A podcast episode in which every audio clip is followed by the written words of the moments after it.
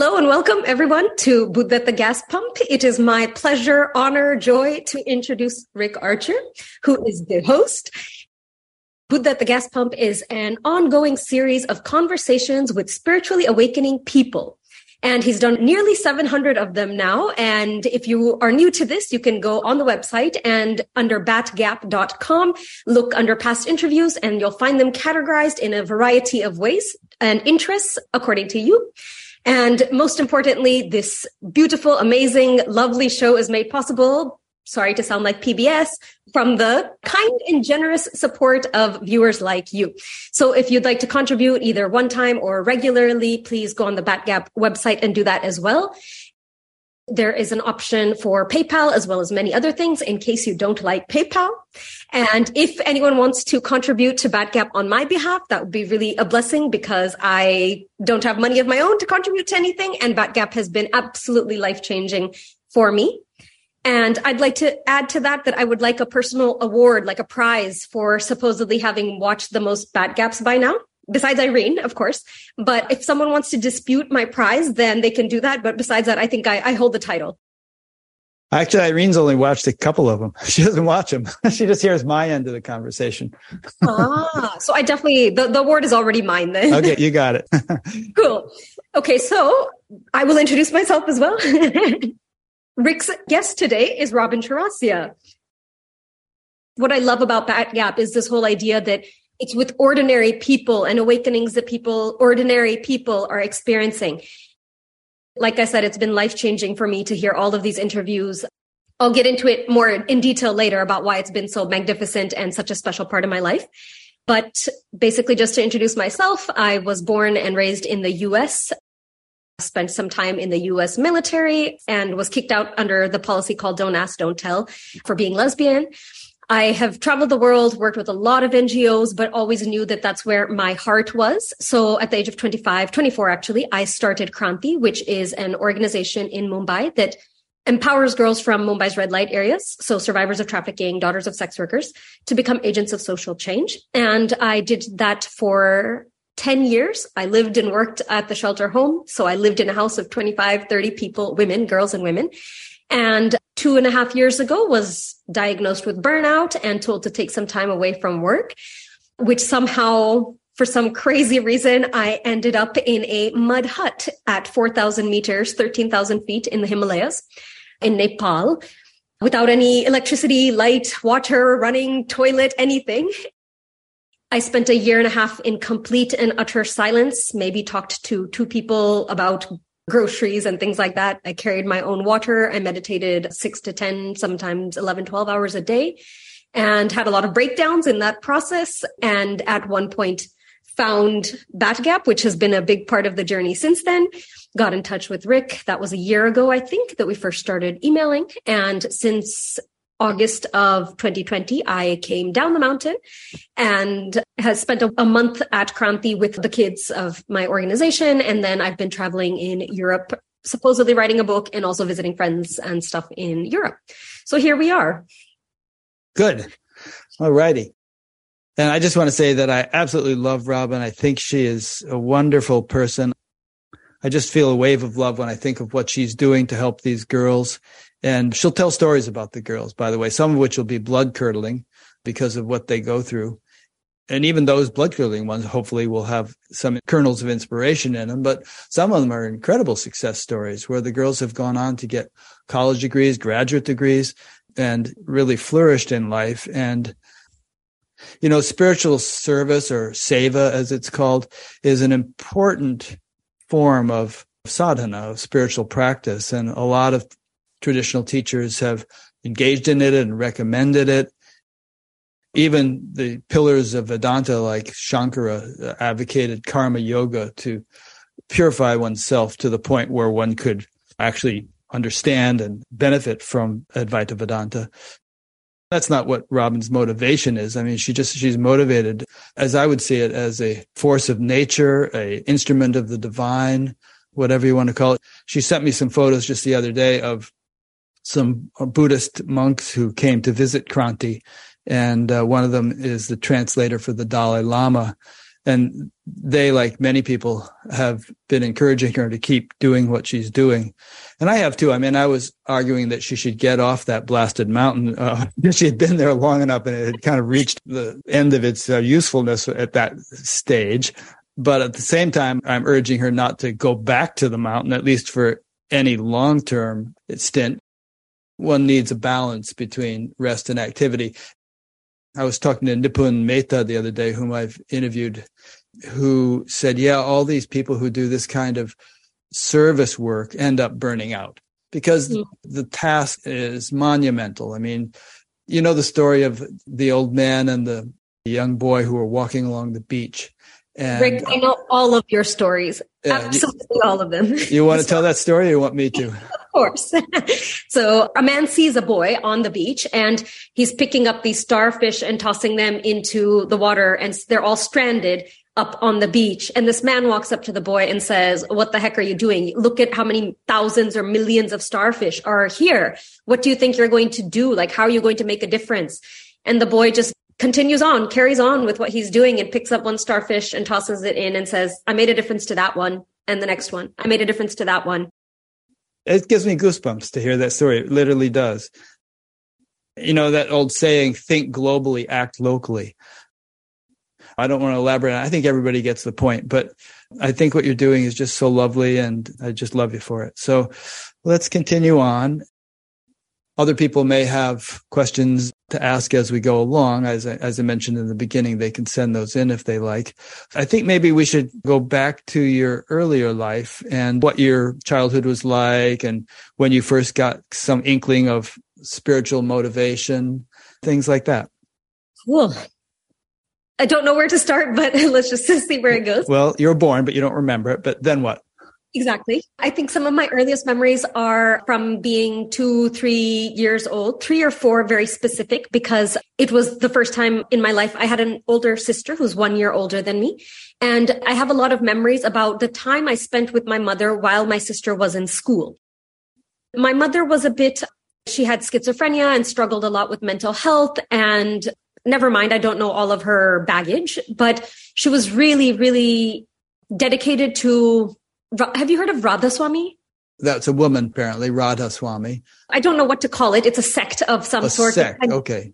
A meshing of Sikh and Hindu philosophy all in one. And the founder was from the, the Sikh tradition. Uh, she was really obsessed with it and dedicated to it and would sit me down to do these prayers and, you know, satsang chanting and everything with her from a very young age.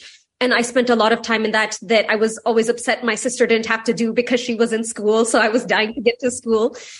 Yet something was always kind of seeping into my brain or mind in a sense. And one of the big moments for me was when I was three years old and my mother and I would go shopping. This was in California, by the way. And every time we'd walk into the the store i would steal two pieces of chocolate and my mother would be somewhere else but i would steal the two pieces and i'd take one to her and i would eat one. She never yelled at me about it. But one day i went to steal and something about the satsang we had done in the morning just kind of came into my mind in this weird way. I was so convinced rick. In that moment i was so convinced that god was watching me steal.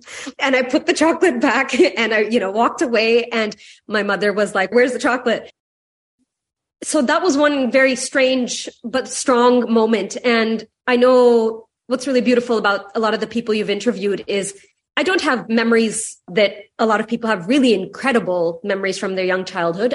Mine were slightly traumatic because my mother, as I said, had schizophrenia. My father was quite violent, but these memories stick out to me connected to spirituality more because of that. And I think my next big, big memory was when I was nine or 10 and I remember we had just come back from a trip to India, so nine, and my mother and father were fighting like crazy. And I'm talking like my mother would try to burn my father with an iron if they got into a fight while she was ironing clothes and things like that.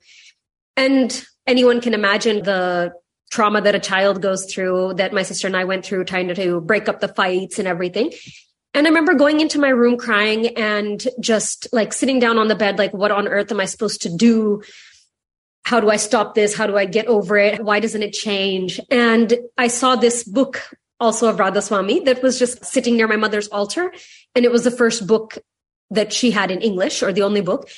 And I picked it up and opened it randomly, just thinking like, oh, maybe this will help in some way.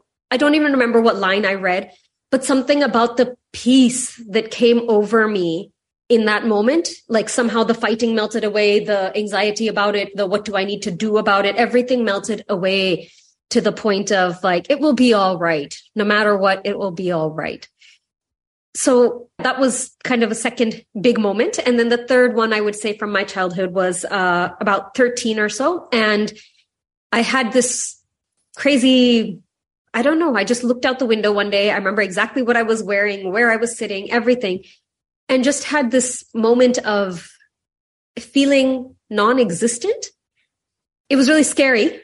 And that was my time of like, I need to get on this path of materialism because that's the only thing offered to you in America, often as, as a child as well, that, you know, do well in school and, and earn good money and, you know, go off to and that was when I started, I put aside all the spiritual things and the seeking and just went to now I'm going to, I'm going to travel the world. I'm going to accumulate whatever I can. I'm going to get into the best, you know, all of those things.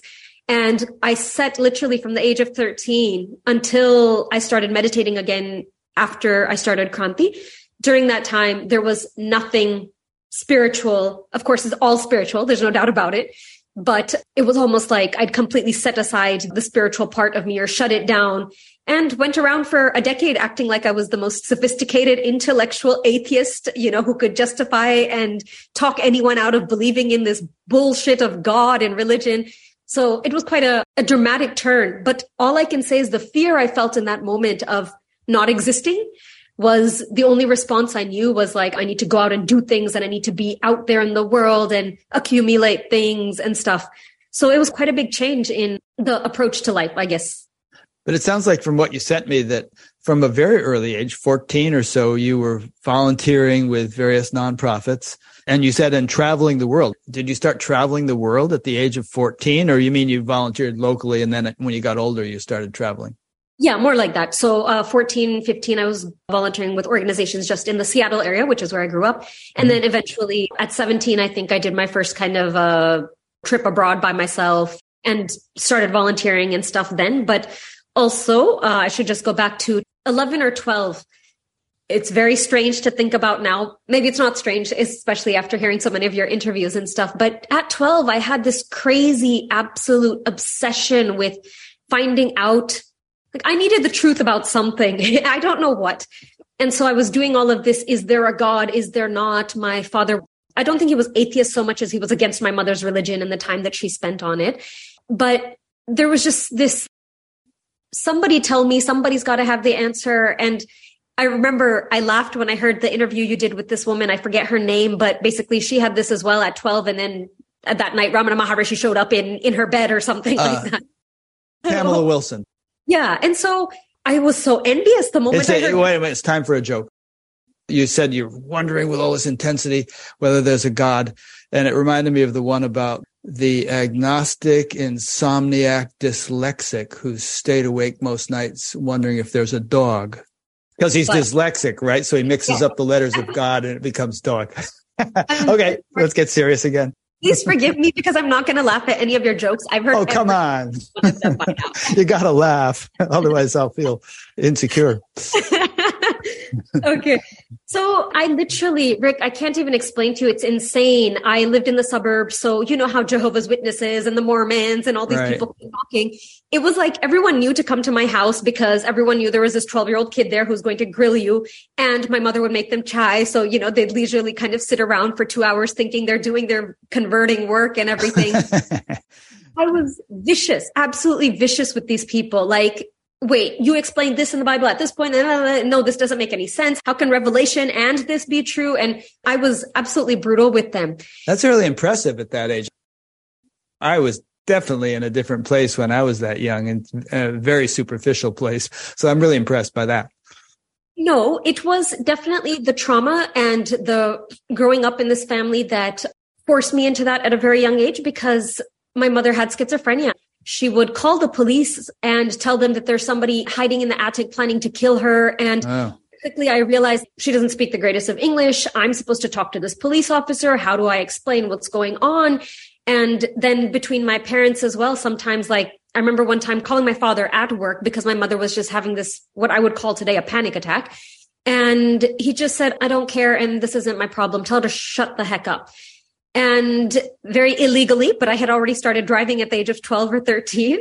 I took my mom to the hospital, you know, so it was like being forced to grow up at a very young age. And along with it coming all these questions of like, well, what is this? I don't quite know if this is normal. Obviously, I went on to study psychology for a reason, but I just didn't quite know what I was seeking for, but there must be some answers about the situation I'm stuck in. So I even vaguely remember this woman who came along, a neighbor's friend or something, and standing out on my lawn and talking to this woman literally for three and a half hours about God. And my dad was working in the garden and he kept saying, Do you guys want to go inside? An hour later, do you guys want to go inside? And we didn't. It got dark. But the last words that woman said to me was, with the amount of questions and dedication that you have, I am certain that you will find God one day. Nice. As an atheist, of course, I spent many years laughing about like, oh, she was an idiot. But then the moment when I did experience samadhi or whatever you want to call it, instantly her voice came back into my mind as if you dig deep enough and if you pursue it deeply enough that you will find. So, and I also had a very strange obsession. This was when the internet had just come out and I was 12 and you will not believe aside from like spiritual things and reading the Quran and the Bible and this and that, I became really obsessed with astral projection and lucid dreaming and out of body experiences. And I put that same kind of dedication and energy into practicing all of these things never got anywhere. So then again, I became extremely jealous when I heard all these interviews that you've done with people who, for whatever reason, luckily fell into that or, you know, whatever it is. But, uh, yeah, this was my absolute obsession at the age of 12. And finally, one day after a year of, you know, keeping a very strict journal on my, of my dreams and following all the things you're supposed to follow, I felt like nothing's happening. I just gave up one day. And of course, the day that I gave up was the day that it was the only kind of astral projection experience I had. And I've come to realize, even on this journey in the mountains, how much the day that you give up is the day that everything changes.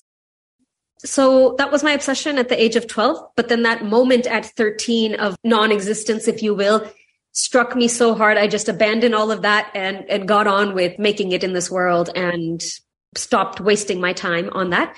But the odd thing is, I also wanted to share that those three kind of things have come back to me in that exact same way stealing and then the book situation and then the non-existence situation. So one of them was i got into buddhist meditation and started attending these 10 day retreats and everything in dharamshala about uh, i think in 2013 2014 and a lot of the meditations that they have you do you must be familiar with like tonglen like just trying to put yourself in other people's shoes in so many ways. And i had started stealing again at that point for whatever reason but i remember going to steal something and just looking in this person's eyes and realizing oh my god i'm you and you're me and i'm stealing from myself.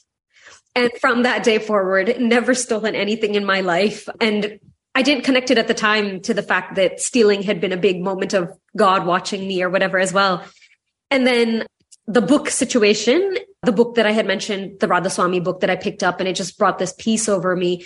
There was also this moment in 2018 when I went into a friend's house and happened to open a drawer, and this book was sitting in front of me. The drawer was empty. There was just this book, which was uh, Paulo Coelho's The Pilgrimage. It's about the Camino, of course. And the moment that I opened it and started reading, I just knew that one day I was going to take these damn 25 kids that I have and I was going to walk the Camino with them. Like in that moment, I knew. Tell people what the Camino is. It depends where you start, but most people start in Western France and it's about an 880 kilometer pilgrimage that people walk to St. James Cathedral in Santiago in Western Spain. Many people take 30 days to do it, 35 days to do it. Some people walk much faster or do whatever a lot of people these days obviously walk it for the sake of the beauty and trekking and whatever. But for a thousand years, it's been one of the most important pilgrimages in all of Europe. There was a nice movie about it. Uh, the guy who was in the West Wing, who played the president in the West Wing. And he has a son who's kind of a wild man who is doing all kinds of crazy things. I don't know. That's another one of those that'll come to me. Yes, yes, yes. I think I think I watched that. Is it called The Way? I think it might be. Yeah, yeah, yeah. We showed that to the girls before we went on the Camino because just for them to get an idea of because they've never seen fields of Spain or you know that kind of space. So yeah, it was it was quite beautiful. Then you got into the military, the Air Force at some point, but maybe there's some more things you want to say before that. No, I guess the the volunteering thing, you know, everything that you said before about karma yoga and all of these things. I think I've been very unfortunate in the sense that I've focused on all of these paths, the gyan, the bhakti, the karma yoga, and just pursued them all as hardcore and seriously as I could, for better or worse. It's been quite a stretch and quite difficult in all paths. There are three people that I consider my gurus or three main teachers that I have. One of them is, as you mentioned, he just came to Kranti a couple days ago and he's used to be the translator of the Dalai Lama and now he runs Tibet House in Delhi. So he's one of them. Another is Sri M, who you have interviewed twice as well. And the third is somebody named Om Swami, who, so I have kind of this whole Hindu, Muslim, Buddhist thing going on as well. but they've all played really, really, really incredibly key and important roles in my journey.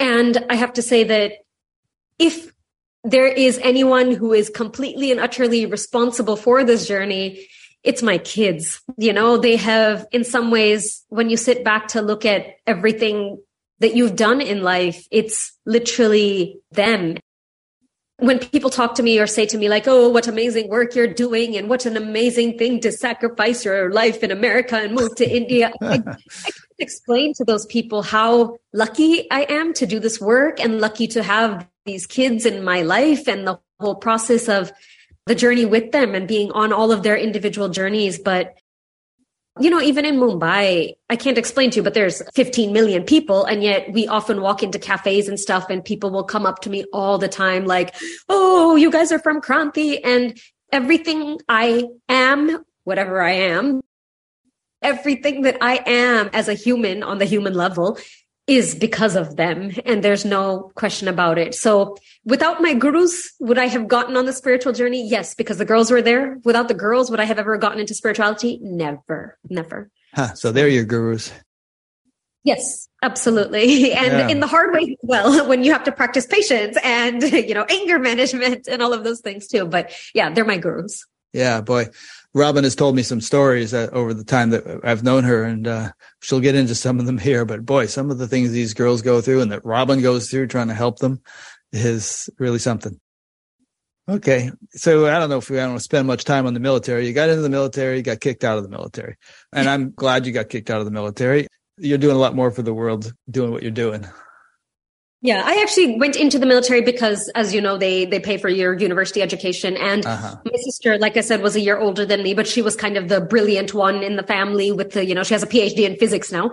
But I was a year younger than her, and the thought of living in that house without my sister was so appalling to me that I finished high school in three years and I didn't have all the amazing scholarships that she had. So I just had to, I had to get to college somehow and I had to pay somehow. And the military was the, the fastest option. So yeah, it, it is what it is. It was quite a journey as well, a learning process when I got into the activism side. I think I learned a lot from being an activist. I mean, we used to do absolutely crazy things like, I mean, handcuff ourselves to the White House fence and stop eight lanes of traffic in Las Vegas. And I was speaking almost every weekend at different queer rights events and pride parades, things like that. And it was quite a learning experience of a lot of important things that helped me later with Kranti as well. Great. So, uh, when you left the military, how old were you then? 24. 24. And that's when you started Kranti. So, how exactly. did the idea of Kranti pop into your head? Very long story short, part of all of that volunteering and traveling, I had come back to India and spent six months at another organization that does similar work. And uh, they basically do the raids in the brothels and bring the girls out. And then for me, it was really a matter of like seeing these girls just moving from the brothel into another prison where they were kept locked up, had no possibilities for anything that they could do in life being shamed for having gotten trafficked or ended up in sex work would just as an american just didn't make sense to me and I met somebody there who turned out to be my co-founder of Kranti. And we kind of used to joke about, oh, one day, you know, I was going off to do my master's at that time. And I kept joking that I'm going to come back and start this organization. And she always said that she would obviously work with me. But I have to say, Rick, that I have some bones to pick with you about free will and quite a few other things. But one of the things is that that for me, starting this organization and doing this work, somehow it just wasn't a choice. I had absolutely no say in it whatsoever. And the entire time I was doing my master's, every day I would go to sleep. Before I slept, I would these thoughts would circulate in my head about like, I wonder how this girl is. I wonder if anyone ever did anything about this kid. I wonder if she ever went back to her village. I wonder if her family accepted her. It was just constant. And this was before internet and data and iPhones and stuff. So I think it wasn't a choice. I had to go back and I had to do it no matter the consequence. And I mean, already just having been as a volunteer, I'd been beaten up by people. I'd done these raids in the brothels and stuff. Like already I knew what I was getting into. And yet I had no choice to not get into it. I have a quote for you, by the way. I don't remember who it was. Schrodinger, not the cat Schrodinger, but some other Schrodinger. And he says, you can do what you want, but you can't want what you want. And when oh, I read I that, that, it struck me so much because somebody can come explain to me for the next three and a half hours every single day for the next 10 years why I should spend my time pursuing the most important thing in the world, a BMW or a Ferrari or whatever. And no matter what happens, I can't want that just because that person tries to convince me. And probably in the same way, I can't convince people that being beaten up by the police and dealing with traffickers and, you know, having your kids turn on you and do crazy things and run away. And I think I mentioned too, I had to spend one day looking at all the dead bodies of all teenage girls in Mumbai. I can't convince anyone that this is what they would want to do or should want to do with their life. So this desire that comes for me 23 years old at the time, thinking that I wanted to start this organization and blah, blah, blah. I could do what I want, but I just couldn't want what I want. I couldn't stop wanting. No matter how everyone tried to dissuade me, it was a stupid, absolutely financially speaking, and in every other way, it was a dumb decision. And yet I couldn't stop wanting it. So that quote really struck me. I remember when I read it and I thought, I'm going to take that one to Rick well, I love it. I feel that way too. I was that way about Bat Gap. Once the idea popped in my head, it wouldn't leave me alone. And a lot of people have been that way about various things. They get a bee in their bonnet, so to speak, and it won't leave them alone. They have to do it. And I very much am a believer in divine guidance or guardian angels or whoever it is, higher levels of intelligence urging us or motivating us to move in certain directions. And mm-hmm. we can dig our heels in and ignore them long enough that maybe it'll go away, but then we'll just be frustrated and we will have missed our calling. We will have missed a, a precious opportunity. Once you did plunge into this, do you feel like you've gotten, even though it's been tough and you've met with a lot of obstacles, do you also feel like you've gotten a lot of support in almost magical and mystical ways? Oh God. Let me just tell a couple stories that I think will answer that question perfectly and beautifully for everyone.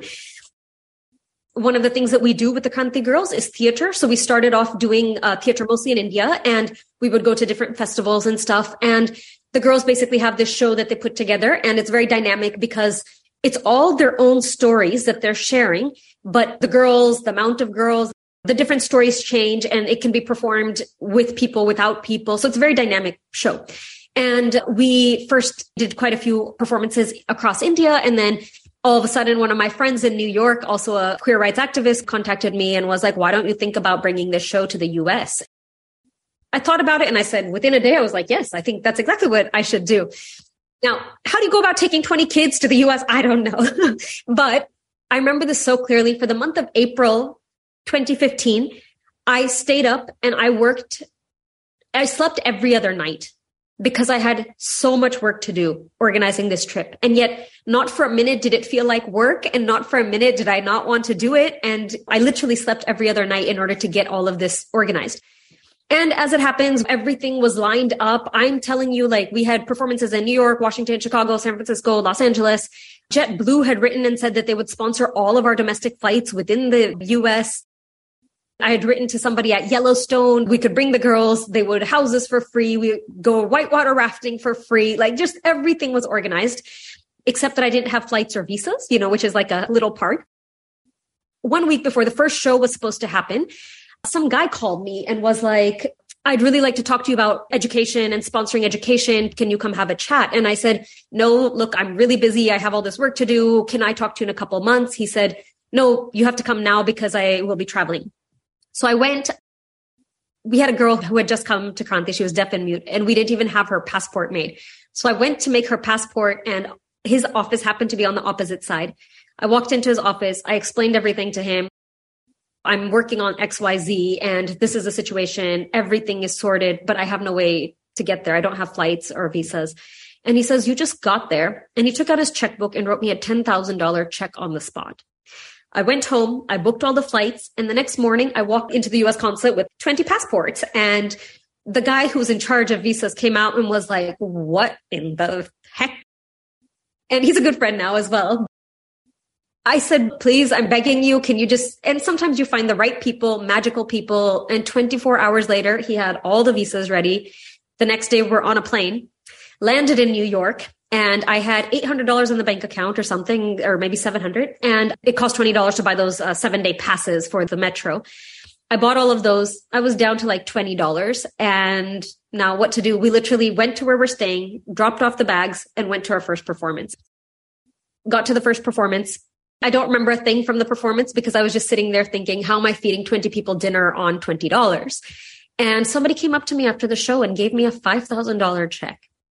And on it went from Chicago to the Grand Canyon to Yellowstone. Like there was not a single place where the doors weren't open already in some ways. I think that was when I started to learn or started to realize that as long as I'm working my butt off to take these girls and to give them the best experiences and opportunities, education, everything possible, the door will always be open for me. So that was in 2015 and I had just gotten serious about meditation and God is not a word that was even in my repertoire at that time. So I very much had this idea that I'm doing the work and yeah, maybe I would stop for a minute and show some gratitude to the universe or whatever, but I never would have used the word God at that point. And then in 2017, we did another trip to the UK and we performed at Edinburgh Fringe Festival and some guy contacted us off, you know, Airbnb, gave us his five bedroom house in Edinburgh for a month for free. And, you know, literally the Indian community there was doing everything possible to keep us fed and taken care of. Our last performances were in Glasgow and the night before the last performance we had, I went there and I called my sister and I was like, can you please just loan me 2000 pounds because I need to get these kids home and I don't have flights. And some guy was standing behind me listening to this whole conversation. And it turned out he was the owner of the venue where we were performing. And he got on stage and he basically like threatened the audience. He was like, you didn't pay to come to this show, but I just heard this poor woman outside talking to her sister and nobody should have to deal with this. By the time you walk out of here, there better be 2000 pounds in this donation box. And of course, you know, we finished the show, we did everything, whatever. And I counted the money at the end of the day. It was 2010 pounds. And that trip, I kind of started to feel as if the ego in me that, oh, maybe God is doing a little bit or the universe is doing something and I'm doing a little bit. And then it was the third trip in uh, 2019 that really made me realize that I am nothing in this whole show. It is you and it is orchestrated and written in this way I found the pilgrimage book. We had organized several plays across Geneva, Paris, all of this stuff. Then we started the Camino and the day that we started, I had less than $500 in the bank account. We needed 300 euros a day to feed and clothe everyone. And we kept coming up with these kind of fun, creative ideas about how to make money. So the girls would go sing on the street and dance to Bollywood and just put out a little thing explaining that we're walking the Camino. And but Rick, it was like every single day, either I would meet someone who would say, Oh my God, I'd love to help, open up their wallet and give me a hundred euros. Or we would reach some town, some little middle of nowhere hostel and just stop for the night. And people would be like, Oh my God, of course we're not going to charge you. You can stay for free. Slowly we got on this rhythm of we needed exactly four kilos of rice every day, four kilos of lentils every day. And we would go to the place, make the food, cook lunch for the walk tomorrow and everything. And we fell into this rhythm. But let me just put it this way. By the time that we left Santiago, the girls had been dancing on the street every evening and I went to church and spoke to people. So when I started, I had less than $500 in the bank account. When I finished, we had 5,000 euros in the bank account. that was my moment of, okay, clearly it's not me. What am I doing here? I am not even a significant actor in this whole dynamic. And it's all those people because the girls would also talk to people as they walked. We were quite a big group, so it would spread out. And the people, maybe one of the older girls would talk to somebody all day walking for 20 kilometers. And just by the end of the conversation, somebody would be like, here's a hundred euros or whatever. I have no words, I guess. And I think it's really beautiful because the girls, even as they're getting older, some of them were say 19, 20 when they walked. And now to be able to say how that changed them or the ways in which it impacted them, it was one of the most beautiful, magnificent experiences of all of our lives. Just to be taken care of by pilgrims the entire way. I just can't explain what it's like to carry 25 teenage kids, you know, to get everyone's butt moving in the morning and all of that. And yet I look back at it with such gratitude and joy. I can't explain. That's wonderful.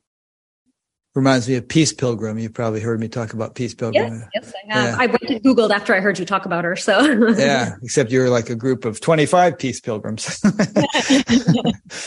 That's fantastic. Yeah. You told me the other day that there had been like 50,000 sex workers in the red light district of Mumbai, but real estate is getting so expensive that in Mumbai that it costs a million dollars to get a nice apartment and all these high risers are encroaching on the red light district. And now it's down to about 3,000 sex workers. And so the other thousands are dispersing around the country and presumably staying in the same profession. And we talked about the starfish story earlier, you know, made a difference to that one.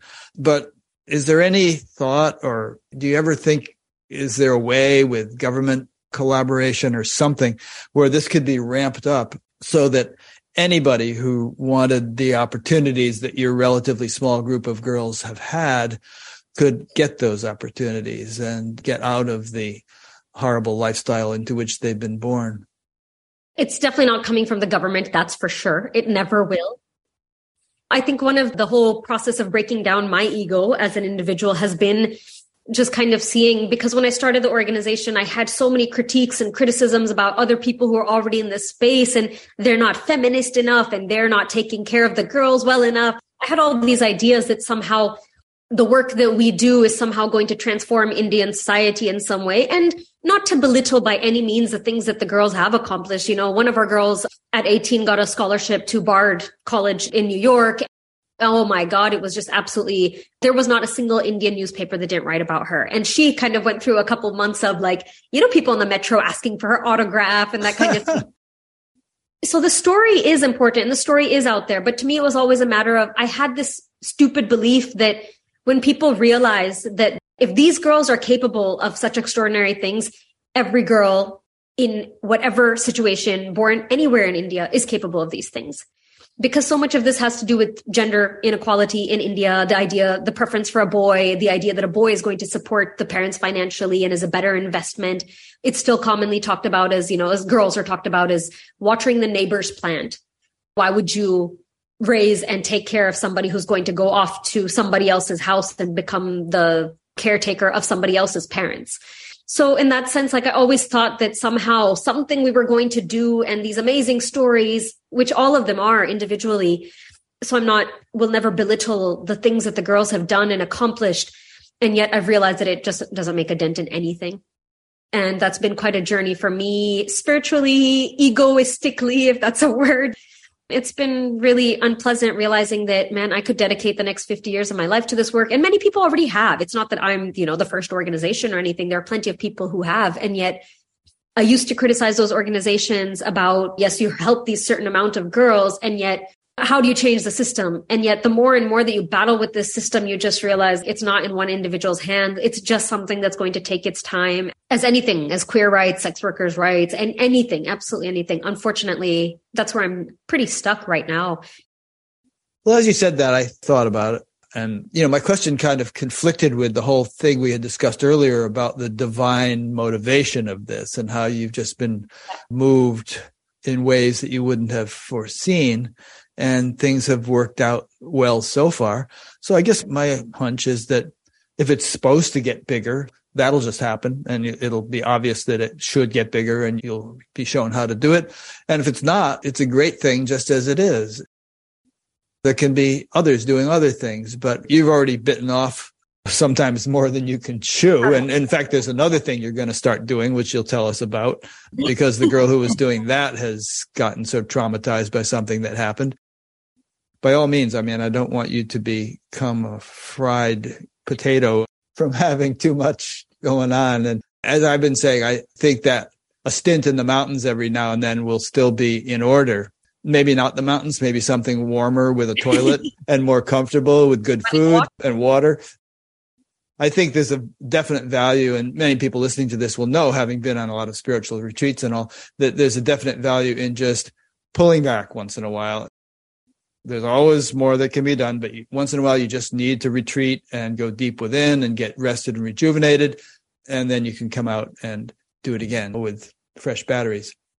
Yeah. The hard thing is, especially as somebody who was so young when I first started this, there's a lot of stuff around in the sector, in the nonprofit sector. There's a lot of things about scaling your impact and all those kind of social entrepreneurship fellowships and grants that you apply for. Everyone wants to know how you're going from 50 kids to 5 million tomorrow. And it's bullshit in the end. Let's be honest. I can yeah. barely manage a damn house of 20 kids over here, right? It's exhausting. And on some level, also, somebody connected me to someone in another city recently. I'm sure you've heard of a uh, Jetsunma Tenzin Palmo. You know, I've interacted with her a couple times, had a couple private meetings with her and everything. And she introduced me to a friend of hers who runs this organization in Pune. They have one home for girls who have been kicked out of their home for whatever reason, another home for kids with special needs, blah, blah, blah. And Jetsunma was trying to convince me that I needed to meet with her and figure out how I'm going to scale this work in that why am I getting exhausted by this one organization that I'm running? You know, oh, look at this other sister who has these 10 organizations under her umbrella. So we're all going all of, I'm taking all of Kranti. I'm not going to go visit her. I'm taking all of the girls and we're all going to go to visit her organization. But when I look at those photos of people sitting in front of like, you know, there's, uh, you go on the website and there's like this woman sitting in front of these 800 smiling kids. And I'm like, do you know the names of those kids?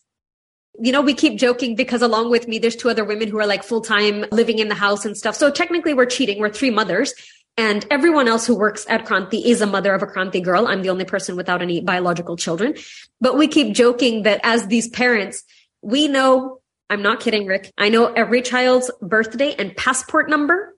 My colleague who does most of the cooking knows every single person's food, like what they like, what they don't like, what they're allergic to. My other colleague who does most of the shopping, she knows everyone's shoe size, bra size, pant size, like everything. And this is what it means to literally take in these beings into you to the point that everything becomes so intertwined that for me, I, I, think most of my kids know that I'd be ready to give my life for them. For some who, you know, I've already been beaten by the police for them or had to deal with so many things.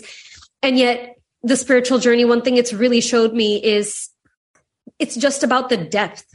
It's like the deeper and deeper we get into spirituality, whether it's meditation, whatever it may be, and the depth of joy of watching a sunset, the depth of gratitude when interacting with a donor for me, the taste of food. And I think one thing I always kind of had right intuitively was that to me, it was so much more important to have these deep, to literally take them into me. I don't know if that makes sense, but literally take them into my being on a level that it wasn't just like, oh, you're number 458 and I have no idea what your likes are, your dislikes are, what food you like. And because of that, this has been my spiritual path, not just as a, a way of karma yoga, but as a way of two people are coming to mind actually right now. One is um, somebody named James Finchley that you interviewed. Finch, Finley. Finch? Finley, sorry, yeah. Christian and guy. After I heard his interview, I went on the website and started listening to his podcast called Turning to the Mystics, which has been so beautiful and amazing and so special to me. Aside from you, it's the only thing I listen to on the mountains just to put out what a privilege it is to be listened to, I have to walk three kilometers in knee deep snow in order to get data and download everything that I listen to. So it's quite a big deal. How do you charge up your phone? Do you have solar panel? Yeah, small solar panel that charges okay. just my phone. I remember in one of his podcasts, he was talking about how some of these professions aren't professions like teaching or whatever it may be. You can be a teacher and just kind of on top, on the surface level, deal with your kids and go home every day or you can give your all to the point that it becomes who you are. And he said something really beautiful that he said, these paths demand nothing short of everything. And that is literally to me what I have given at this point, you know, to the point of burnout. That's a whole separate topic. But when you're ready to give nothing short of everything, that's where the growth is for us. You know, you can spend 50 years as a teacher just kind of, you know, in a in a space where you're just doing your lessons and going home and not interested. And yet you can be the most transformative teacher, which a lot of American movies have been built around, especially with people in low income communities. So it's up to us how deeply we're willing to go into that dip your toes in or just your feet, or if you're willing to just drown in the work, in the love for the kids and the sacrifices you're willing to make. For me, for whatever reason, it was always, I just knew that I'm going to absolutely give everything from the moment I stepped in because nothing about society or about trafficking, sex work, any of these things is going to change unless I at least give my all. So that was one person, one Bat Gap that was coming to mind. And another one was, of course, Tim Freke. Not his interviews necessarily, but it just so happened I was in London and for the last three weeks before I came here and I spoke with you and you said, one of my kids is in art residency in Ireland right now. So she came to stay with me for five days and we said, Oh, let's go somewhere fun. Where do you want to go? We'll do a day trip. So we decided to go to Glastonbury. And then you called that night and you were like, Oh, I have this friend. Do you want to visit him? And I said, No, I'm not going anywhere out of London. And you said, Oh, well, there's this guy, Tim Freke. And oh, he lives in Glastonbury. And I was like, What? Because I, I didn't know before that that's where he lived, but I'd watch every video of yours with him. And we were talking about all these things. And I remember one thing that really always moved me about his interviews was the way that he talks about his daughter and being in love. And I guess at some point he had ended up in Mumbai with a teacher, Ramesh. And asked him, so what am I supposed to do now? Which is a ridiculous question, of course. But then Ramesh said to him, uh, Ramesh Balsekar, and he said to him, go home and have a family. And he was like, what on earth? You know, like what a stupid. And of course he goes home and within a couple years, he's madly in love and has a family. You know, we were talking about this. I mentioned to him how special it is to me when I hear him talk about his daughter. So this was just a conversation we had a couple weeks ago that when you told me to visit him and I said, on one level, it's like you're so screwed.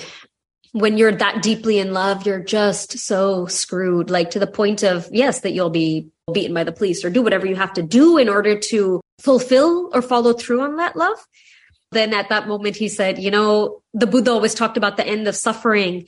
And yet to me, when I held my daughter in my hands, I knew that was the beginning of suffering. And, you know, just that depth of how you become that person or that child that your joys are my joys, your suffering is my suffering, your pain is my pain. And that's the only way that, I mean, karma yoga is not about serving this many meals to this many people and whatever. I don't want to divide them because they so overlap, right? This is bhakti in a sense as well, to be so deeply dedicated and devoted to a child or to a cause or whatever it is to the point that it takes over you so that that you disappear. And I guess that's what Kranti has been for me. The opportunity to fall so stupidly, madly, and ridiculously in love that there's no way out. And I guess from the mountains as well, regardless of what happens in the future in the next few months for me, because I am going back to the mountains in January, but regardless of what happens, I am, oh, I have a quote for you that you have quoted many times.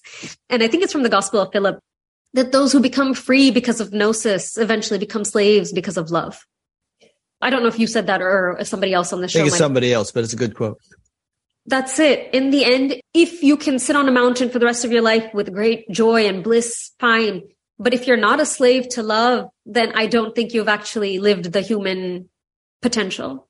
One thing you've heard me quote many times is just that most of the non-dual teachers that I can think of, the great ones, the famous ones, the ones we all admire and quote, have been great bhaktas as well as being great jnanis. Their hearts are as big as their intellects, and it's it's well balanced. There's a famous Nisargadatta quote about that, you know, about tells me that I am nothing. Love tells me that I'm everything. In between those two, my life flows. There you go. You should just sit in on all my Bat Gap interviews live, and and whenever I need a quote, say, Robin, what's that quote? it takes too uh, long to reach you, I think. Yeah, but you know, also, we're human beings, and as human beings, we have all these different components. You know, we have an intellect, we have a mind, we have the heart, we have senses, we have all these different things. And I've always thought of spiritual development as the holistic, simultaneous growth of all of these to you know as high a degree as possible. So, you know, when someone says you can be a, an enlightened SOB, I think, no, that's not enlightenment. That means your heart hasn't developed yet. And that's going to have to happen. You want to comment on that before we go on? Obviously, because I think it's one thing I really like some of the videos that you have done, interviews you've done with people about the damage that Neo Advaita has, you know, brought and to certain communities. And I won't comment on anything anyone's teaching, any of that, but I have to say that it was quite a, it's almost like the stuff is out there and you have to pick through what's actually best for you as an individual, but also I think if those teachers, you know, everyone that you're talking about, Ramana Maharishi and the, you know, the real, everyone was a bhakt as well as being this jnani. Nobody would say that Neo Advaita is what they were teaching. Nobody, right? We all know that. So yes, being an enlightened SOB or being just hurtful. And I know you've done so much work around everything that can go wrong between the guru and shishya dynamic and all of that stuff. But I don't think that there's a question. I mean, if you can't be loving and kind and it's not flowing through you, then what's the point of it? Exactly. You know? So on to more bat gaps. You've interviewed Swami Sarvapriyananda a couple times, and you've also mentioned in several interviews that you listen to his courses and everything. I started listening to some of his things after that, but I guess this is what I struggle with with Gyan because, of course, my Buddhist teacher as well, um, his name is Geshe-la Dorje Damdul, and he is such a Gyani and so brilliant and so exceptional. He went to Cambridge. He was chosen as a young monk to, you know, to go to Cambridge after he'd spent his time in the mountains and everything. And he's so brilliant and so sharp and very, so he teaches a lot of master's courses online and in person on Buddhist philosophy. You can read until, let me be American here. You can read until the cows come home. You meet so many people who get it intellectually and yet their life is such a disaster, right? They're unable to maintain healthy relationships. They're unable to control their emotions. And so on some level, to me, the idea, and I think I shared this with you when we were messaging a little bit back and forth when I was in the mountains, that it's one thing to say that the gyan, the path of gyan, Swami Sarvapriyananda often says that once you know, you know. Yes, I, this body, mind, whatever it is, I, this Robin, knows. And now I, I know every moment that I sit down and think, okay, let me think of that experience again, or let me recall. Yes, I know it's with me and it will never leave. And yet the analogy I'd given you when I was in the mountains was I said, like, I love coffee, absolutely love coffee. And all you can get in the mountains there is either Nescafe or whatever. So I took these little packets of Starbucks instant coffee this time. And sometimes I just get tired of that as well. So I quit drinking coffee for a month and I know that whole month that the coffee's in the cupboard. I know. And yet after a month when it was my birthday, so I thought I'm going to drink coffee today and I made coffee and I sat down in front of the mountains and I should have you put some photos of my hut and the mountains up as well on send, the, yeah, send them to me. There's no words to explain what that is. All the peaks around me are 7,500 meters tall and it's my own hut and my own mountain. Like I don't see anyone. Sometimes I see people once a month or a shepherd or something. And to sit outside with that coffee after that month and to enjoy it is an experience that no amount of knowing that the coffee's in the cupboard is enough. So in that perspective, I think for me, Gyan was like, yes, I attended endless retreats and I read endless books. And there was some point in my life, you know, when the longing, that's the word I would use now. I wouldn't have said it then, but the longing was so intense that I, I need to know I went through three or four years of the only thing I listened to or watched or read was spiritual books. And this was about 2016, 17, 18, something like that. And I'd read it all and I got it all. And that moment of seeing, yes, it will always be with me and I will always know. But it's not the same as the experience of sitting and drinking coffee. And it's not the same as the joy of looking your child in their eyes after you see them after a long time and the joy of sharing a meal with somebody after you see them after months or whatever it may be. There's something to be said about the experience of this knowledge that isn't for me, just the knowledge and the, the intellectual understanding and the experience still somehow wasn't quite enough, which is where we had a lot of discussions back and forth about why I'm still on the mountain and what the hell I'm doing there. But when I hear Swami Sarvapriyananda talk about it, and he just kind of has this, once you know, you know, and the knowing will always be with you. Yes, the knowing is always with me just a couple days ago i was sitting by a fire downstairs in my in my friend's house and i'm supposed to be writing a book that's why i'm supposedly here but i was of course sitting by the fire and enjoying a coffee and something about the magic and beauty. You know those how you always imagine or you see in photos like people sitting by a fire while it's snowing outside and a dog snapping on the floor. I had all of it. I had my coffee. I had my dog. I had, I had everything. And I just was like, I don't think I'm supposed to be writing right now. And I went back and literally for an hour, I just wrote these amazing gratitude messages to people that I was just so thankful for. You just don't take enough time to thank the people who, unfortunately for me, it's a list of like 10,000 people who make my life and the girls' lives possible. So I can't possibly get around to thanking them enough. But it's just nice sometimes to say like, I don't know how to explain this, but one thing that really fell away or happened on the mountain as well was sometimes I can zone in on a person and see them in all their beauty and perfection and nothing else. And everything else just falls away. Just one example I have to give is I have this kid. She's 23, four now, and she's studying in just outside Philadelphia as well. And she used to, as a teenager, 16, 17, 18, she would literally, Rick, my God, she would make this giant thing of chai like a huge pot of chai and take the chai and sit in the corner. And all day for like two hours, you know, the girls would come and sit and drink chai and chat about uh, classes and boyfriends and this and that. And I would come out of my room having slept like three hours because I was up planning blah, blah, blah all night. And now I have to go do this for you guys. I would come out and just be livid, like absolutely livid. And I would just launch into this, how dare you guys waste time? Can't you be studying English? Can't you be, you know, like that kind of thing. And when I was on the mountain, I just, this girl is also just one of the most amazing, beautiful people you will ever meet in your life. She's studying to work with special needs kids. And Rick, the joy in her face when she talks about her kids and does impersonations of them and tells stories about them she has like a stipend that she gets and you won't believe she saved her stipend the entire time she's been doing this work to buy phones for the two girls in our house who have the most uh, severe mental health problems and stuff. And so you know she saved her money to buy phones for them because they don't have anyone in their life who can buy them a phone. And it's almost like i saw her for who she is and now i can't ever forget that either. Yes, she might annoy me sometimes still. I get pissed off at her because she'll still be on her phone until two in the morning when we have to reach XYZ at nine in the morning but there's just something so like literally i can i can think about a person and there's just something so like the perfectness and the, the the divinity let's call it that. The divinity of them shines through and it just erases everything that i was ever irritated about anything they could possibly have done wrong. And it's just nice to when you're seeing of people in that moment it's just really nice to to send a message to say thank you. But like i said i'll never get around to the 10,000 people i owe those emails to. We'll see. That's great I sense that you've had your coffee today. You're going at a pretty good clip here. Oh, good.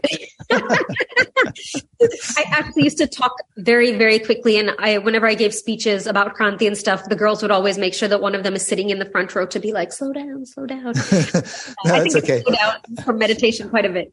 Yeah, I grew up not far from New York City. And when I was teaching meditation in the early 70s, I had a, a, good friend in New York City and I'd go into the city and we, or we'd talk on the phone or whatever. And I just resonate with her frequency, which was like going mile a minute, really. And we used to teach courses together, actually, uh, you know, retreats. And the two of us would be like boom, boom, boom, boom, going back and forth, this sort of quick style of thinking and talking. Anyway, I like it. There's a lot of things I could ask you. You mentioned that there are about three different particular stories of girls that you often tell when you give presentations let's get into some of that. So I'll just go on with the speech as I would normally speak it. And I guess mostly I do this with TEDx talks at universities. I speak a lot to younger students and they invite me often to just speak for 10 minutes or whatever it may be because it's targeted at young people. And part of why I'm writing this book is also because the girls' stories are so special, so exceptional. We have so much to learn from these people. And we have this idea that we're supposed to be learning from people who are Harvard graduates and, you know, that kind of thing. And yet maybe we have a lot to learn from illiterate, unlettered sex workers. Maybe. So I really want to share their stories. Their stories deserve to be told and shared. And there's so much that every single human being on this planet can learn from them. So yes, when I speak to students, especially, I want to inspire them to realize that you can dedicate your life to call it social justice, call it social change, call it the karma path, mm-hmm. whatever. And yet it's a completely legitimate thing to spend your life on. So yeah, there are three situations that I speak of that I think explain things really well or demonstrate on some level. So when I go in, I usually ask students, first of all, if you had to give me in a sentence what you think the purpose of life is, what is the purpose of life? And, you know, thus far, especially in the Indian space of engineers and doctors and this and success and that kind of thing, so many of us have been taught that it's all about doing well in school and doing well in school in order to get into a good college and then have a nice house and job and blah, blah, blah. But is that really the purpose of your life? And the kids take their time thinking about it. And in the end, we come down to the fact, which is a very Buddhist principle, that the purpose of life is to seek and spread happiness.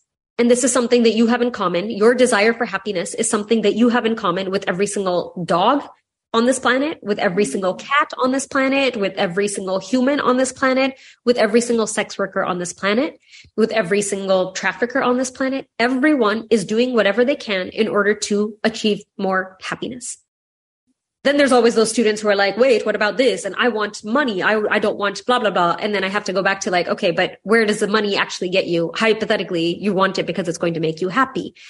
So I always share the story of one particular girl who was trafficked at age nine and has a lot of struggles, like a lot, um, mental health issues, self harm, cutting herself, trying to kill herself on occasion. It's been much better the past few years. She's been on regular medication and stuff, but if you asked everyone in our house, she is the person who laughs the most and makes other people laugh the most.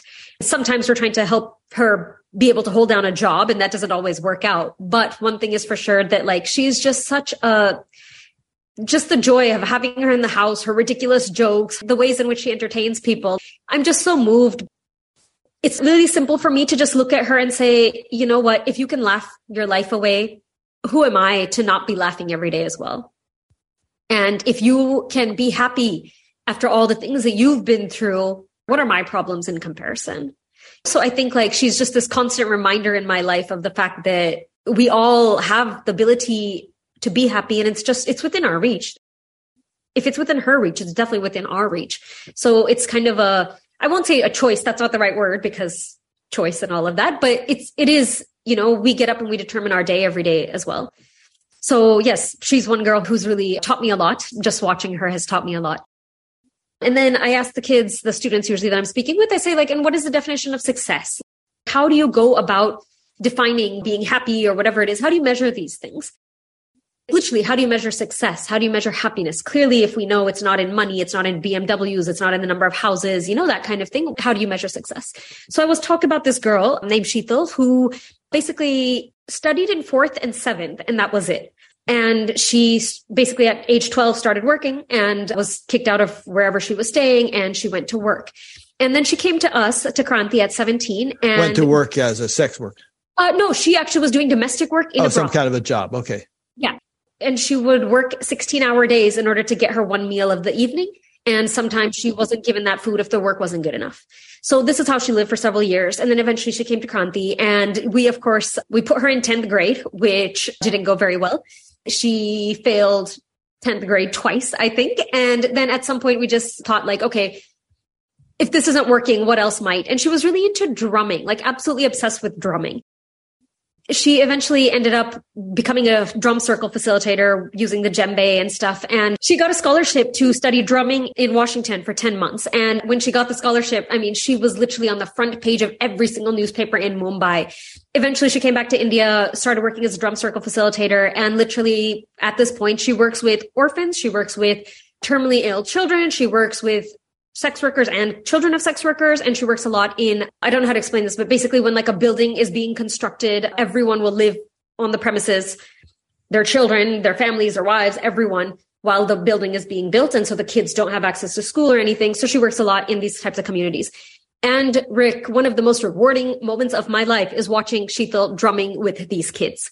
The sheer joy on her face, the joy on the kids' faces, the kids who would never hold a drum if it wasn't for her, right? To me, it's literally about pursuing happiness, seeking and spreading happiness. How are you spreading happiness? How many people did you make smile today? And this doesn't mean that you have to go around running workshops for thousands of people. It just means how many people did you smile at today? Whether you're walking down the street, whether, whatever it may be, what we spread in the world or what we give out to the world really matters. Not on an ultimate level, but on a human level, it really, really matters. And so, you know, looking at her, I've really just fallen in love with who she is while she's drumming. It is the most beautiful thing possible for me. So she's another one that I've learned a lot about redefining success from because it's not just about, she hasn't passed 10th still. She's 26 years old now. You know, she still hasn't passed 10th, but who cares? You have been a meditation teacher, fine. But for the people who haven't ever taught or haven't ever done anything to bring a smile to thousands of people, she feels much more successful to me than those people ever will be. And then lastly, one story that I share is about a woman named Zarina who was trafficked at the age of nine and sold, auctioned. I think I explained this to you before as well. When they start menstruating, then they're auctioned off to the highest bidder. And that's supposed to pay the debt of what they paid for the girl originally. So she was auctioned off at 11. And I mean, had these horrendous freaking stories about she refused to sleep with the guy because she didn't know what sex was, you know, at the time. And so the brothel keeper basically poured chili powder on her genitals and told her, well, you're doing this tomorrow. You better shut up. And this is your life. So she did that. But then for me, watching her, she's older now, she's in her 40s. But when you hear this story, automatically you go like, oh my God, what a victim, what a helpless person that we should pity. And you know, that kind of thing. And yet the magic of the story is that she's become this incredible community leader. And one of the situations that happened was one of my kids' mothers passed away and we were kind of in a hurry to get things sorted because I was traveling. Nobody was at Kranti and in the red light area. I've never seen this, but the girls have told me that if a body, like if somebody's not taking responsibility for a body, it's just dumped out on the street and the government comes to pick it up like they do dead dogs. So I was trying to make sure that whatever happens, this woman doesn't end up in this situation. So I called this woman, Zarina, and she answered the phone. She took care of all the arrangements. And then she called me back and she said, I guarantee or I promise you that as long as you're doing this work, I promise you that I will sleep with as many customers as it takes to pay for the cremation or burial of any woman who dies in this red light area. And for me, it was just one of those moments of like, you know, I think of myself as the social worker and I'm so generous and I take care of people. And yet with the resources that I have behind me, what am I actually giving? Maybe it's this percentage of this much, right? But for her, what resources does she have? She has her body and she is still willing to sleep with as many people as it takes to pay for the cremation or burial of a woman she's never spoken to. And I think for everyone to pause and when we think of ourselves as generous, we drop a coin in somebody's cup at McDonald's or whatever it is.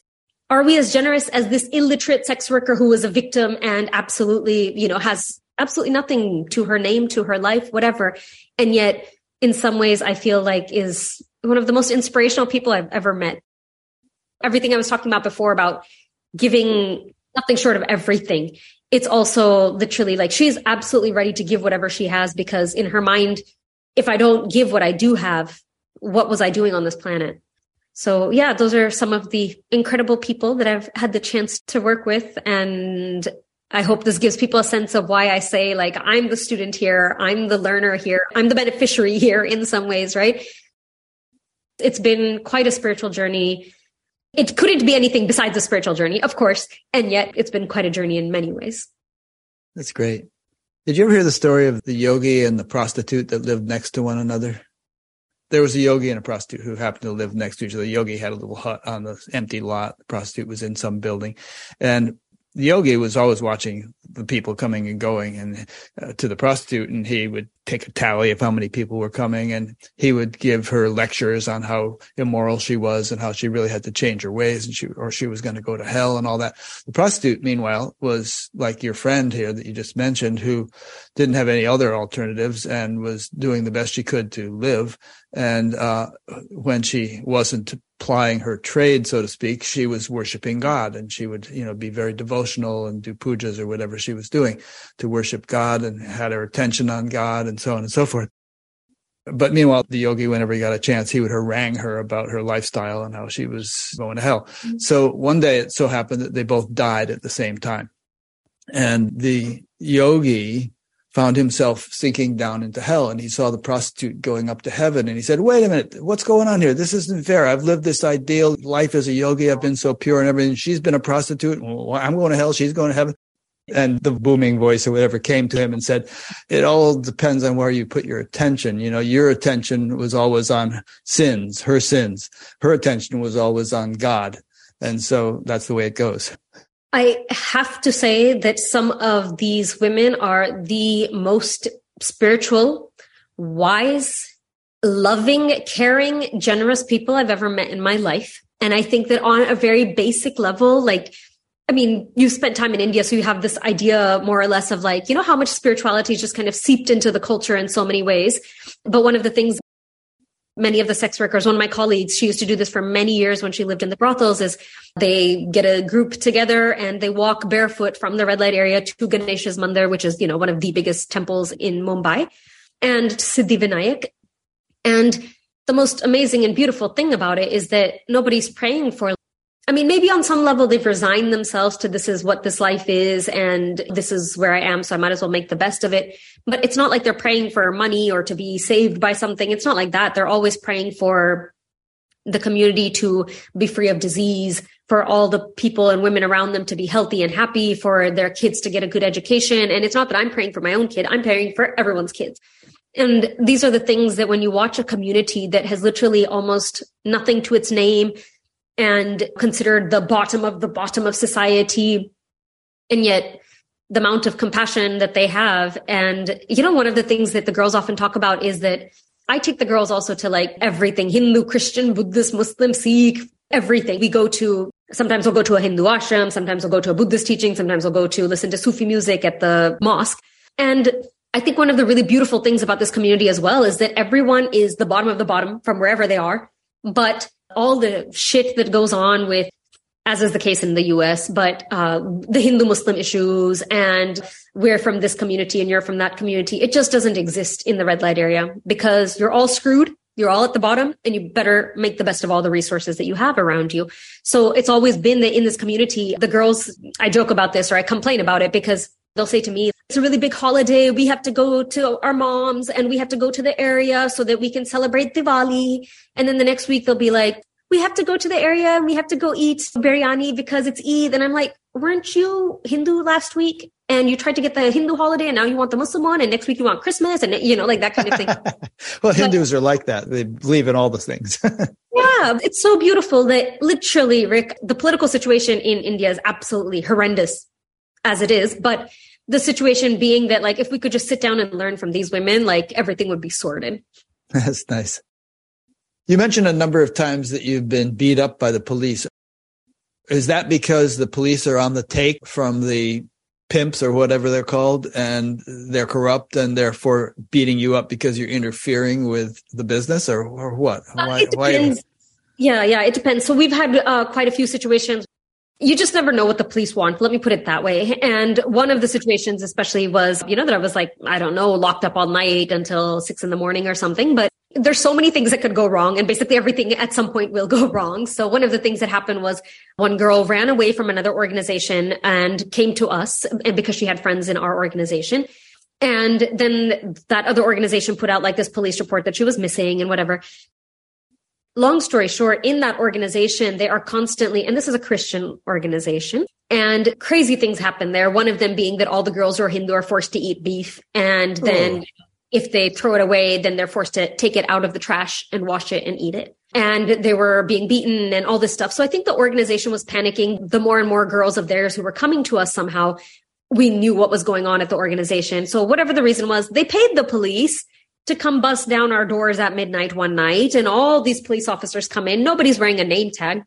And the moment that I realized nobody had a name tag on, something clicked in my mind like something is off. And I started my recorder on my phone. And so for the next, whatever happened until the morning, so this was almost five, six hours, they beat some of the girls as well. And then they took me to the police station. They took five or six girls to the police station. And the girls were in one room and they could hear in the next room the police beating me. Like they could hear the sounds or whatever. But long story short, in the end, luckily it was all recorded and It just so happened that, you know, I took the recording off to the chief of police who happened to donate to Kranti sometimes. So anyway, you just never know. It's such a strange space. And then there are times where we've had girls from our own house to put it frankly and honestly, like girls with the most severe mental health issues who might run away for some reason, whatever reason. And then they end up back in the red light area. And then they go around telling people. We just had one girl who's trafficked from Bangladesh. She's been with us like four years, five years or something. And she was a teenager when she came, but now she's like, I'm 22 and I'm an adult and I know what I need in life and that kind of thing. So she ran away and then ended up somehow with another police officer. And then she complained and complained about all these terrible things that we do to her. And uh, the police officer was like, what's going on in that organization? And so she was like, they make us do yoga every morning at eight in the morning. They don't let us sleep after eight. They take our phones at night. I'm 22 years old. How dare them? You know, that's my phone and stuff. And we have a policy at the house that after such and such time, you can't have your phone. So it was like hilarious. This girl's perception of what terrible people we are. But, you know, what can you do? Okay, go figure it out. If you think you need to go back to sex work for a couple weeks and then you decide that you want to come back, we're still here. What else can you do? You mentioned that it's getting so expensive in Mumbai that you know you don't know if you can afford to keep Kranti where it is, and you're thinking of moving to some other part of the country and all. How's that thought process coming along? You know, COVID has changed a lot of things for us as well. And part of it was that before we were a very activist kind of organization. So every protest for Dalit rights, for sex workers' rights, for queer rights, anything going on in Mumbai, we were always there every new film screening, every documentary. I mean, I have taken the girls to absolutely everything you can possibly imagine. Every single play that's ever played in Mumbai for five, six years, we've done everything. And I think on some level, because all of that shut down during COVID and, you know, it was quite a transition period to see what is Kranti and how can we live elsewhere, keeping the programs intact and the important parts intact, but also we have paid anywhere from 1,000 to $1,200 a month for rent for the past six years. And yes, granted, it's small. It's a three bedroom flat, like 1200 square feet. And yet it's 25 people sometimes. During lockdown, it was more than 25 people at points. So yeah. Wow. So you're sleeping like five or eight people to a room. I showed you that photo of the library, right? The and words Kranti had books in it. Yeah. Yeah, so it's about 10 people on the floor there, and we don't have beds. We just have like these mattresses, so everyone lays out their mat at night, and then you roll it up in the morning, and put it away. That safe space is our classroom. It's our dining area. It's everything. If you ended up moving to Rishikesh or someplace, it would be harder for girls to leave the red light district and get to you. Would you have like a representative in Mumbai who would be a liaison or something? Yeah. One of the things that we've been talking about is probably moving a bit more towards kind of having a formal school school a little bit more and literally going out to meet these other organizations and getting girls from different red light areas across Kolkata or Delhi and Mumbai and Bangalore and sticking with those. Let's say we take in 20 girls for three years or four years, do this entire curriculum and everything with them. So maybe moving a little bit more towards that so that we take in girls and we stick with those girls for at least four years. Yeah. So we'll see. I have no idea where anything's going. An old friend called me yesterday who said he's on the board of directors of a school in Rishikesh that has now 600 students or something. He wanted to know if I wanted to join the board of directors. And I said, well, I got a little bit on my plate, but I thought of you and I thought, well, maybe some of your girls, maybe you could somehow affiliate with that school in some way so girls could go there or something. Anyway, I'll talk to you about that later. Now, there's this other thing where this friend of yours who has been running this hospice for terminally ill children reached the burnout point through some incident, which you might want to recount to us. And you have agreed to take over her position as well as your Kranti work? Thanks for reminding me about this every day, Rick. well, just wake up, Robin. Pinch yourself. Oh God. So yes, in Mumbai, I have always had kind of like, we have a, a, group of four or five friends, six friends.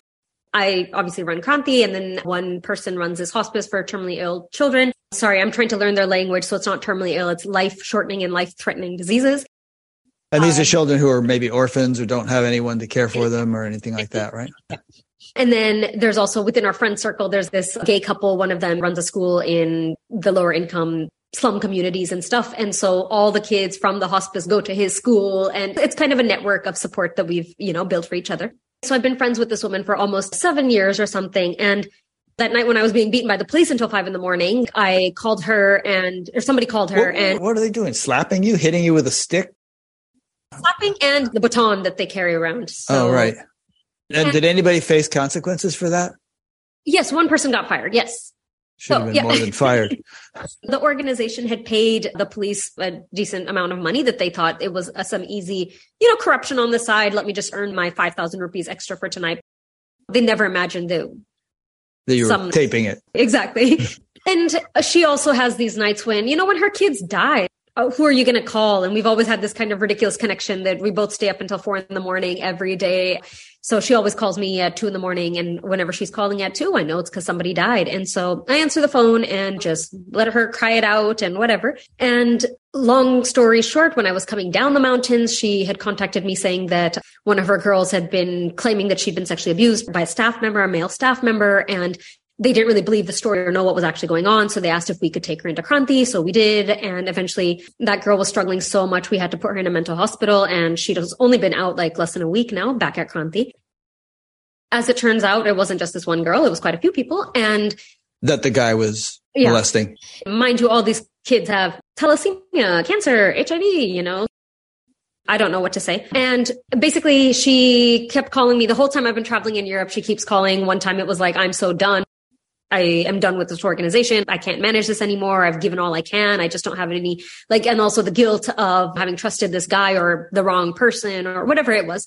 So she kept saying this over and over, like, I'm so done, I'm so done. And then finally one day I answer the phone and Rick, you better believe it. I have no free will because these words were being spoken through my mouth and I had no desire to speak them. And even as I was saying them, I was like, I don't want to say that. I don't want to say that. Why am I saying that? I don't want to say that. That was obviously not me.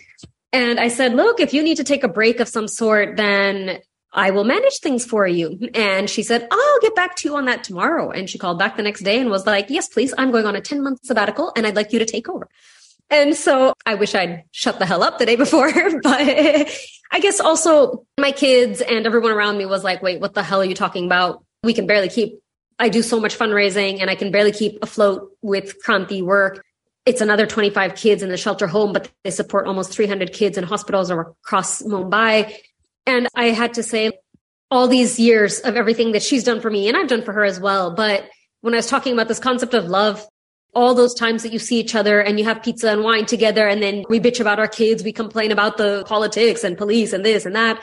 And then of course every night when we part ways, I hug her and say thank you and I love you. And if in that moment of when you need to take space for yourself and figure out your own life in some way after all you've given to these hundreds of kids, if I'm not there for you, then what was all of my love ever worth?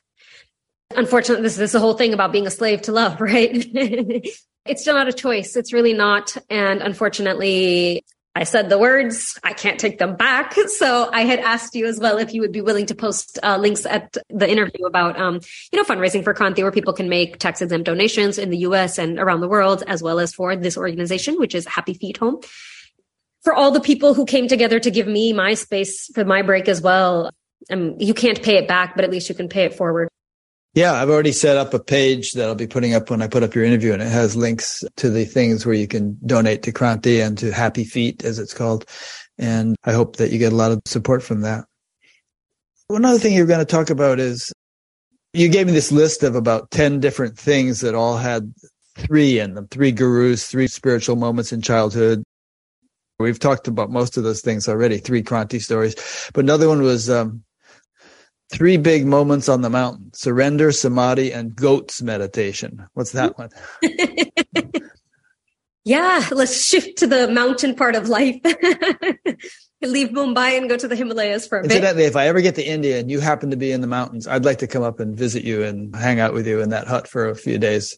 I don't know if you might want to do days, but a few hours might be really great. Yeah, if I had a good sleeping bag and brought some water. I'll send you the photos of the inside of the house as well. You haven't seen those. Okay. Hey, I'm a tough guy. I, have done a lot of camping. Anyway, go ahead. No. Look, Rick, as difficult as it is and as shitty as it is, there's not a single day I open the door and Yeah, it's gorgeous, right? Best view in the world. in the world. Not that I'm Yeah. biased, but I'm biased, so it's okay. Beautiful view in the world, in Yeah. the world.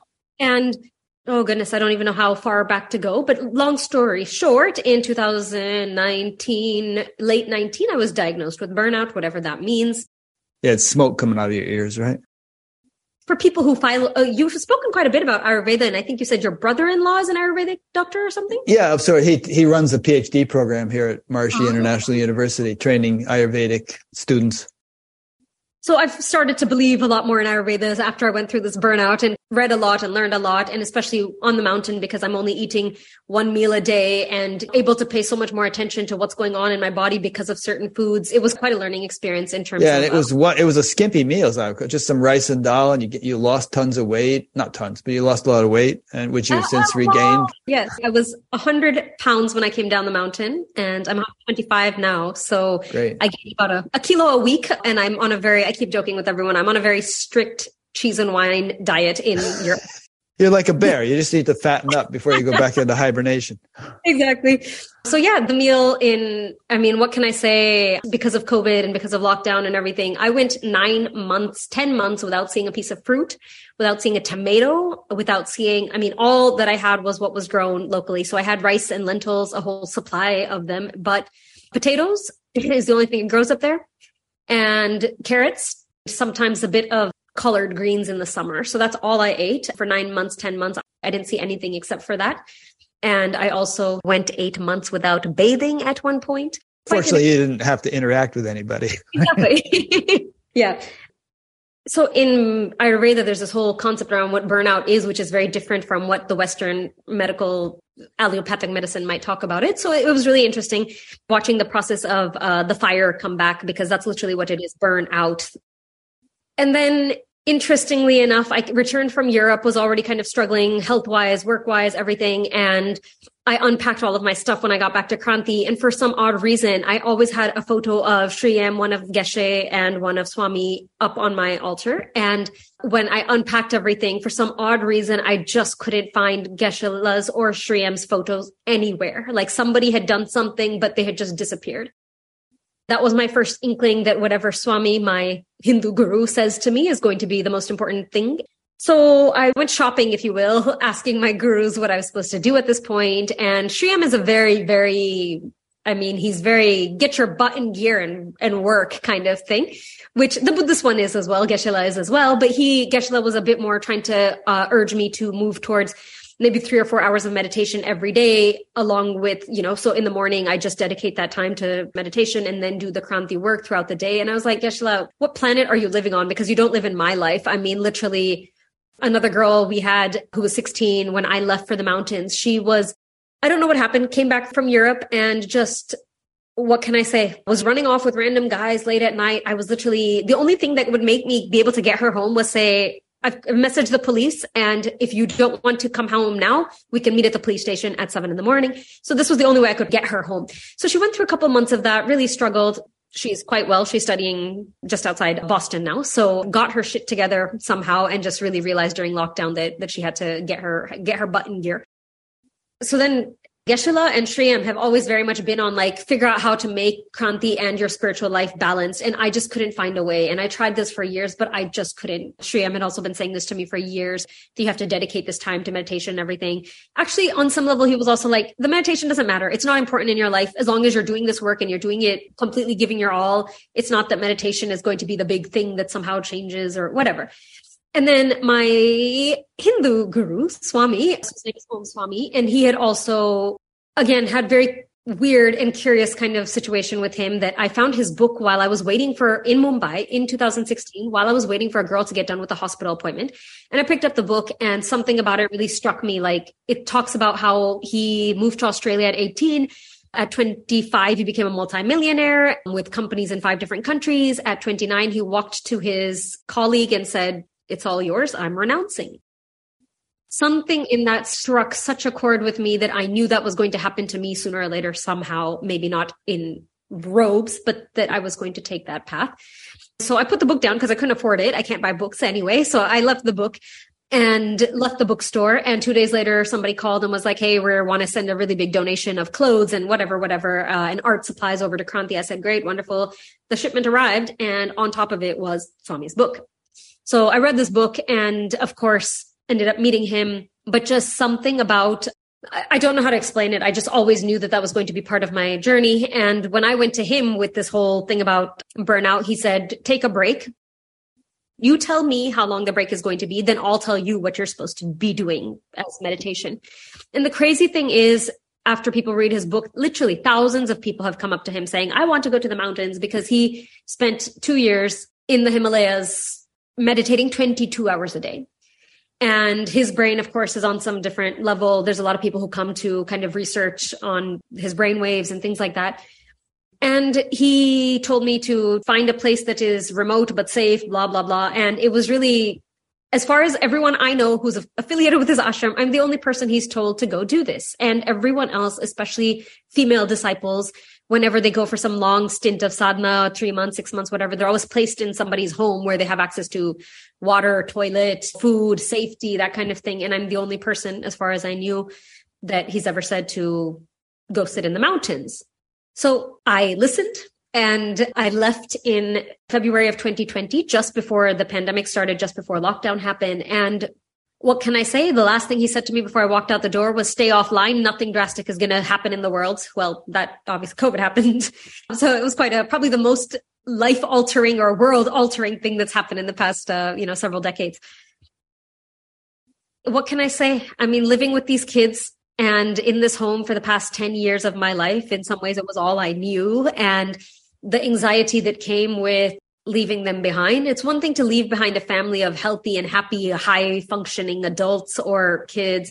And it's another thing behind traumatized teens with so many mental health issues, all these financial struggles. And then, you know, my co-founder who was handling everything. And it was quite a really, really, really, really, I can't say enough release to explain what this was. And when I got up there and the day that I went offline, I literally set down the phone, turned off the phone and everything, sat and cried for hours.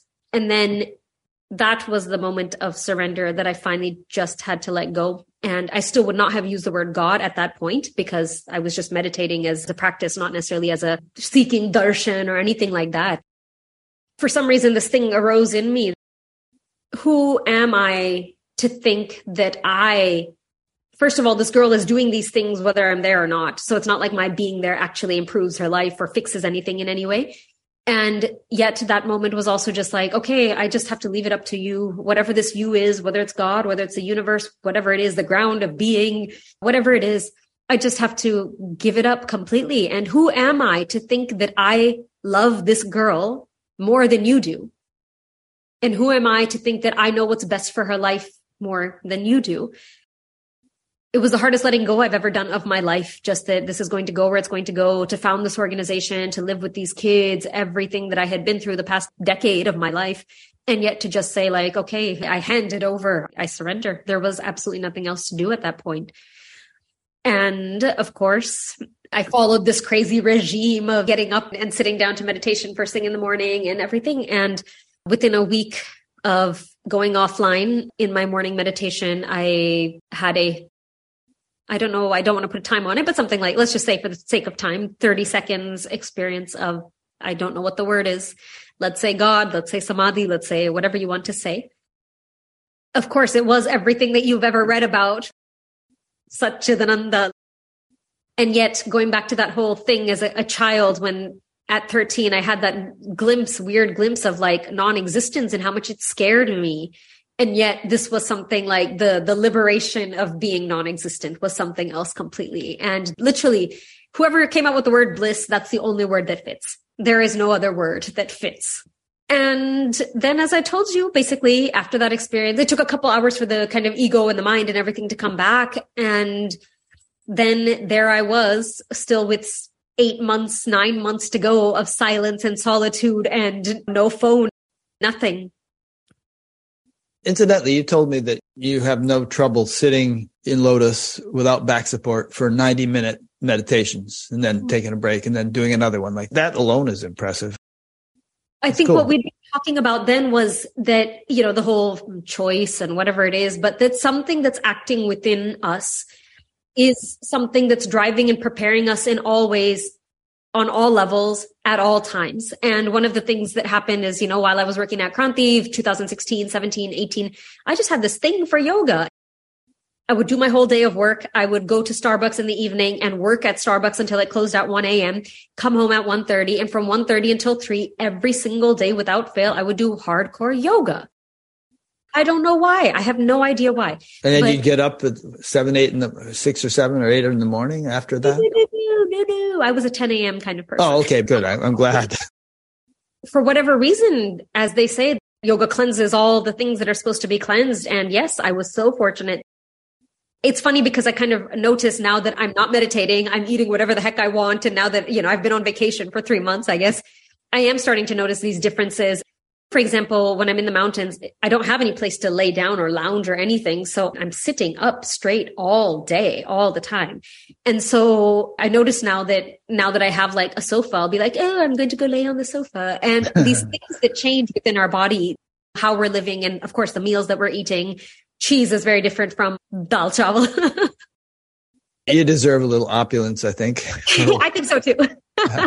because also when I go back in January, probably I'll stay for at least a month. I don't know how long I'll stay before my friend decides to take her break that I'll have to right. come back. That month, I'm definitely going to lose 20 pounds again. So yeah. I deserve the cheese for now. And for whatever reason, it was like this preparation had already been rolling before I reached to the mountains, obviously. And not even once would I say, did I experience any body pain? A little bit of knee pain from the sitting. But besides that, like absolutely nothing. Never. No, That's no. Great. Of course, I'd also been in therapy for many years. So the therapy also has a lot to do with somatic work that's looking at the body and looking at where things are stored in the body. So I had had years of therapy at that point as well. So anyway, you had your samadhi experience and then you were about to say that things started to go downhill from there. Yes, not started to go downhill. they oh, just went off the cliff. yeah, went off the cliff. That's a, that's a good way to put it. Yeah. So after that experience, of course, just like many people who are completely delusional about what enlightenment means or what awakening looks like or what it means exactly, I also had this idea that somehow I was going to be, first of all, that this experience was going to be regular. That was one delusion I had. Second of all, that there comes a time when, uh, I really liked how you interviewed somebody named Jessica a couple months ago, and she had said that enlightenment is not a permanent LSD trip. And that's totally exactly how I thought it would be. So that's my expectation of it. So the fact that I couldn't get back into that, even though I had seen at that point that there was no I doing this and it was not in my hands. And it finally clicked that it doesn't matter whether I sit 10 hours. It doesn't matter whether I am in the mountains, whether I'm wherever. Only you are in charge here. So no amount of sitting, no amount of fasting, nothing can get anyone there by any means. So once I saw that, then I just felt screwed. Well, first of all, what the hell am I doing here? Second of all, nothing is in my hands. Third of all, you know, it's like saying, Swami always says that, you know, if you put in those hours, because he's put in, I don't know, some, uh, I don't know, 15,000, 30,000 hours of meditation. If you put in what I put in, then you will get what I got. And I came to realize that that's just not true. You know, it's like saying, well, you and I and Irene, uh, we're all going to start playing the piano tomorrow. And in five years time, we're going to meet and all put in these exact amount of hours and we're going to see where everyone's level is. Well, guess what? We come with those proclivities or the past or, you know, whatever. So me putting in XYZ amount of hours actually doesn't, you will be at a very different level and I will be at a very different level when we sit down to play the piano five years from now, no matter how many hours we put in. So once you know that, then what the hell do you do with your mind? Because nothing I do can get this I any closer to this you. Let's call it that for now. And I literally would like sit in meditation and I can't stop my mind. I can't do anything about stopping it. I would literally bang my head against the wall, I, a stone wall, mind you. I would literally bang my head against the wall because when you realize just how not in control you are of it and that it's not in your hands, well, then what? let me just say that the experience with Bat Gap, when I finally got online a little bit and started downloading these interviews and listening to them, I think the joy of it was realizing one thing that I say to the kids is to use God language. The God that took the time to give Rick and Robin and every single one of my kids not a fingerprint, but it's not that I have one fingerprint and you have one. You have 10 and I have 10 and everyone else has 10. The God, the being, whatever energy, the ground of being that took the time to create all of us as so special and individual. How could the journey ever be the same? It can't be. And I think, you know, let's just personify God for the fun of it right now. God kind of got bored with this whole story of monks sitting in a cave. And now clearly God's experimenting with different, you know, and so I know a lot of the people that you mentioned, what was her name? Cheryl, I think, the French, the, the American woman who had this thing in France. She was standing at a bus stop in Paris. Oh, oh, oh, oh, yes. Um, Suzanne Segal, Collision with okay, the Infinite. Yes. Suzanne Segal. And then also you interviewed one woman who I think her name was Ananta and she shared this crazy story, but also she has a, um, like I saw her book and where she talked about how she was enlightened after a three year solitary Zen retreat in Japan. And what that meant was that she got caught trafficking drugs from Osho's ashram into Japan, ended up in jail, was in solitary confinement, and basically could do nothing but meditate. Kranti and, Ananta, right.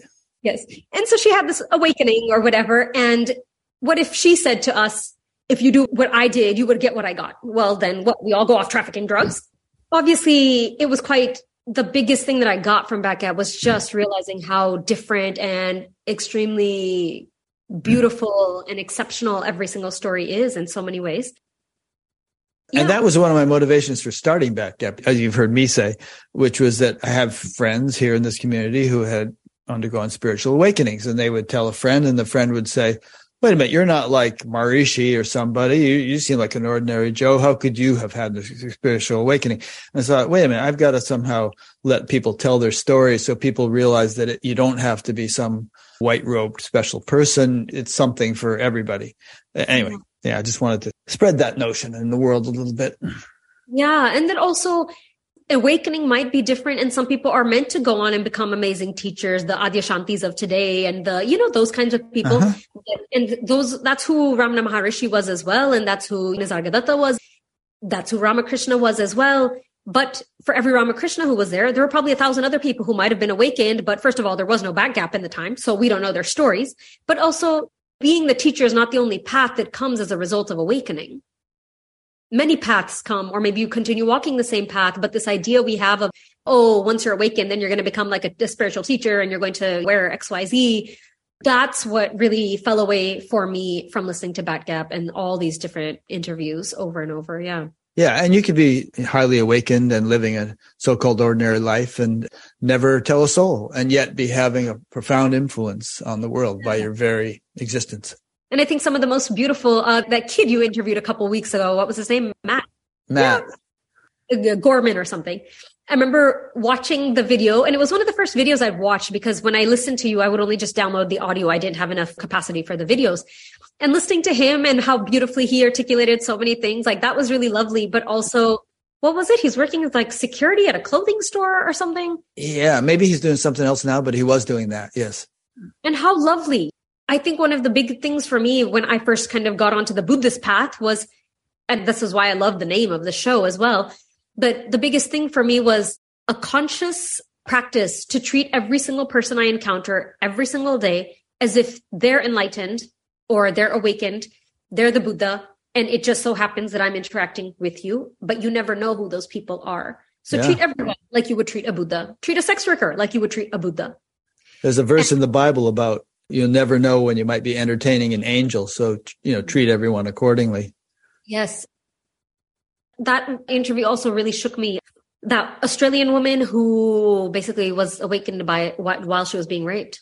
Yeah. Isira. Isira. I've interviewed yeah. her twice. Yeah, you know, so these kinds of stories, like, uh, first of all, thank you because they need to get out and it's really beautiful that they're being told. But these kind of experiences, and of course, she had a crazy saga after that as well, the Dalai Lama and all of that stuff.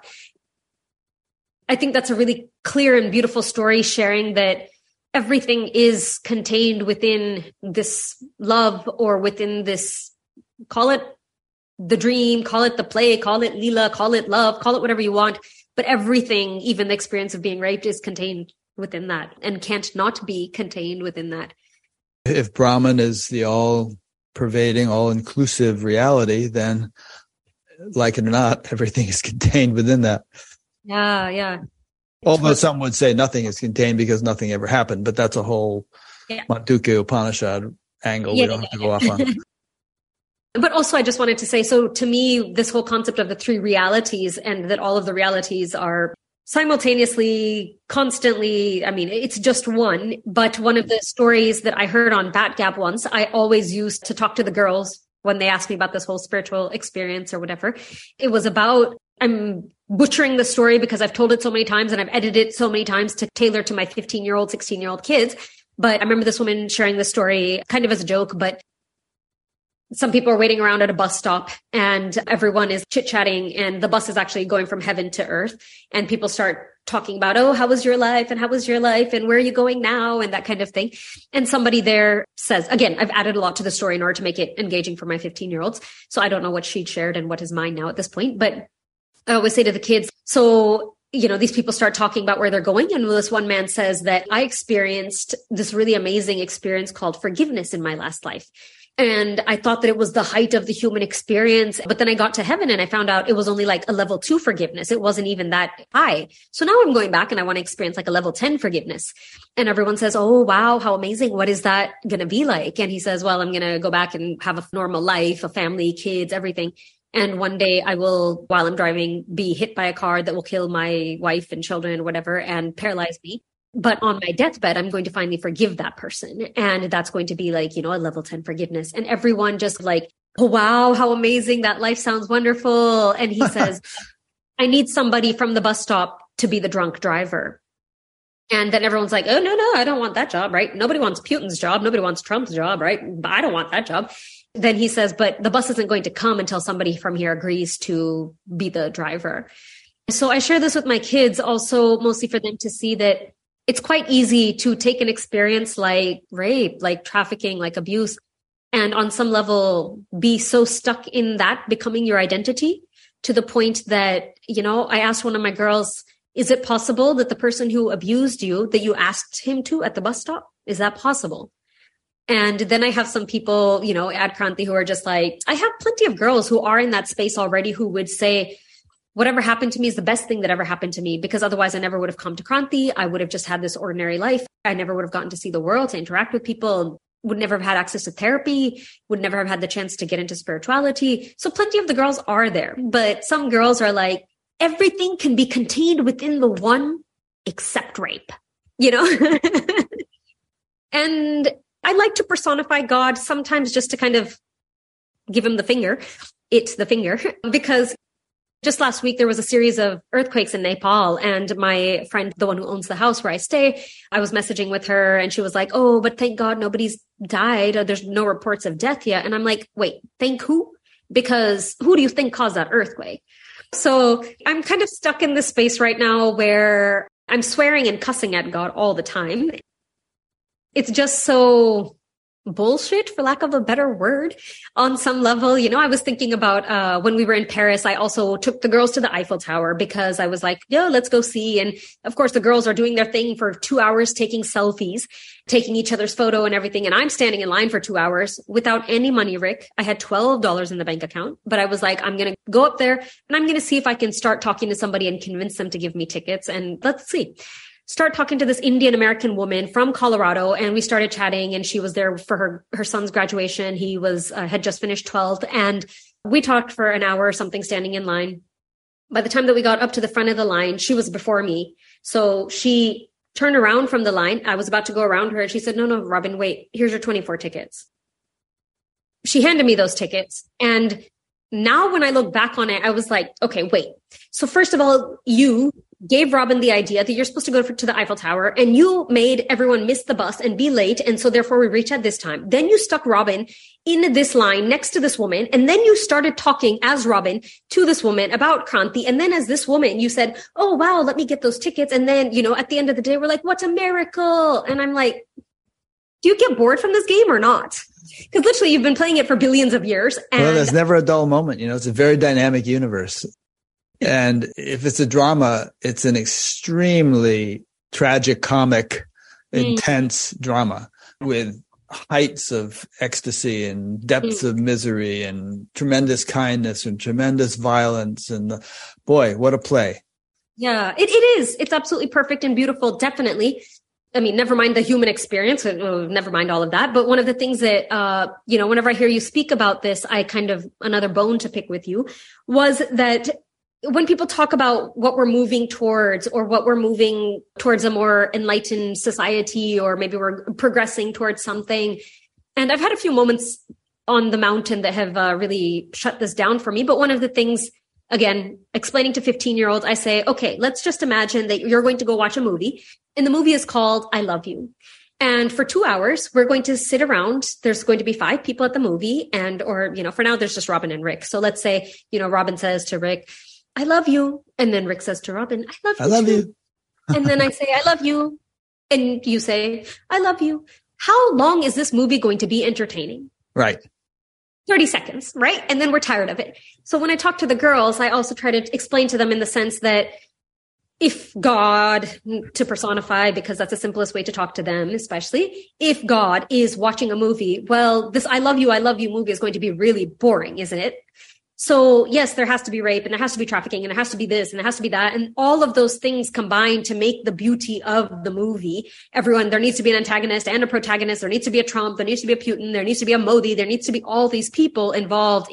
And how do we, so much of the spiritual journey to not judge ourselves for the role that we've been given or that we're sitting here playing, but also to not judge the people that we're not so thrilled about, right? The Modis and the Trumps and the Putins and all those people. But some people listening might be thrilled about those people. about that. But yeah, I guess like we can't fault them for the role that they've been given in this as well. There's a really amazing Rumi story that I read once where he shares a story about a king who basically asks a slave of his, a slave girl, to go around and try to win over all of the men who work there. And then he wants the slave girl to come back to him and report to him who had kind of sold him out and who was loyal to the king. So it was a test of loyalty. Now, that girl in particular, she's working for the king just as much as all those men are working for the king. And we might look at her like she has this XYZ role or she's a terrible person or she does this and this, but she's just playing the role that she was given by the king. And the king, of course, in Sufi traditions in so many ways is to look at God in that way or whatever. And we're all here doing our roles, but, but, but I think, you know, a lot of the conversations that you and I had while I was on the mountain were just kind of around, it's hard to balance at that point. Like, yes, this is my role and yes, this is fine. But, you know, no matter how hard Robin works, trafficking is never going to end. And no matter how much, what's her name? Greta, you know, that little girl. Thunberg. Yeah, no matter how much she works, climate change is not going to become fixed because, again, in this drama, what would Robin have done with her life if there was no trafficking? Maybe something else, fine. But if there was nothing, no social work to be done, what would Robin have done with her life? You know, you mentioned in a couple of interviews how as a kid, when you were a little kid, you enjoyed pouring sugar on the floor and watching the ants come in. And I spend a lot of time watching nature in the mountains, a lot, because, well, there's only so much meditation you can do. And sometimes I sit on the ground and I look at these ants and I'm like, you know, just to make things simple and personify God again. I look at these ants and I'm like, so God was thrilled by the idea of having these ants. And I don't know how many they number in the quadrillions or whatever. I don't know what the number. Is. There's a million ants for every human being in the world. Oh, oh, oh, oh, my God. Okay. So when I watch those ants, it's like they all come out and, you know, sometimes I toss little crumbs at them just to watch what they're going to do and everything. But I'm being very literal and basic here, but let's just go with it for now. Basically, God created all these ants and then God is like, wait, what are they going to do all day? Oh, everyone has to run around, you know, several kilometers to go find a piece of, of sugar or a piece of something, a dead moth that they're going to tear apart. This is what is going to shape their lives for the next four hours or for the next five days or whatever it is. The work that ants do is just absolutely extraordinary. And yet somebody created you and then you got bored, couldn't leave you sitting around doing nothing. So you got put to work doing all these things. And if we just put ourselves in the place of the ants, that's what we're doing as well. Yeah. And there definitely needs to be work to be done, whether it's on climate change, whether it's on trafficking, whether it's on sex work, whether it's on queer rights. There needs to be work that we are doing. Yeah, I mean, God Himself, you know, Krishna says in the Gita, what would happen if I were not ceaselessly engaged in activity? Yeah. And it brings a beauty with it and a joy with it to look at that ant and also I think I mentioned to you that I'd had these three moments of, sorry, we got way off track, didn't we? I was supposed to be answering some specific question, but I forgot. But I've had these three moments of just ecstasy that really stick out to me. And because I've had those experiences, then I always assumed that there was coming a time where I was going to be living in that kind of ecstasy all the time. Like I, I had that belief, that illusion, delusion, whatever you want to call it. But I think one of those moments was, you know, when you think of everything, again, another way, simple way that I try to explain to the kids is imagine that you are dreaming. So Rick is dreaming. And in that dream, Robin is sitting in Belgium with her wine and cheese and really enjoying her wine and cheese. And then Robin gets into a fight with her friend or whatever. So in this dream, what is Robin made of? She's made of Rick's mind. And what is the cheese made of? It's made of Rick's mind. And what is the pizza made of or the wine made of? It's made of Rick's mind. And in that same way, this is what we are made of. Now call it God, call it Allah, call it love, call it the ground of being, call it whatever you want, but this is what we're made of. And there's nothing else that you could be besides that. So that moment of realizing that every single being is in this dream, every single ant, every single human, every single Putin, everything is in this dream of existence because it's wanted here. Somebody wasn't just put into this by mistake and I think the moment where you see this is just so, I mean, there's what words can I use? It's perfect and it's beautiful and it's magnificent. And yet I literally, when I have those days of ecstasy, I'm like, I don't eat because I couldn't care less about food. I'm just dancing across the mountains. And those days are the seeing and the clarity and the, I mean, I don't know any other word except ecstasy. It just carries you in a way that I guess part of when you ask me what I'm doing on the mountain is that in some way I'm hoping that that ecstasy is going to settle into me so permanently that the work is going to become easy and that I won't have to cry over XYZ every single day. In some way, that's what I'm hoping for. I don't know if that's what's going to happen or what the, the journey is. I think it'll tend in that direction, but it takes a lifetime and it, is never final and ultimate or completely imperturbable it's a lifetime journey where more and more and more one gets stabilized in what is referred to in Sanskrit as as kutastha, the rock like, which can't be shaken. But it helps not only to, in my experience and opinion, uh, not only to have like annual retreats to the mountains, but to have some kind of daily practice so you can dip into it every day and refresh yourself. And that, that helps to stabilize and integrate it more than if it were just once a year or something like that.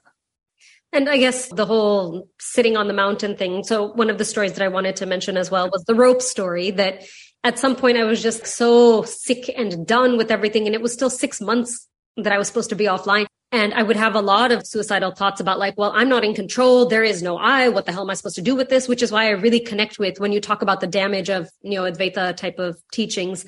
I get it. I was in that space without having read any of these things. That's the space I was in that what am I doing here at this point? Because there is nothing that this I can do and I might as well just quit, whatever. And so one day I had a very bad meditation and I got up and I was like, oh, I'm going to kill myself today.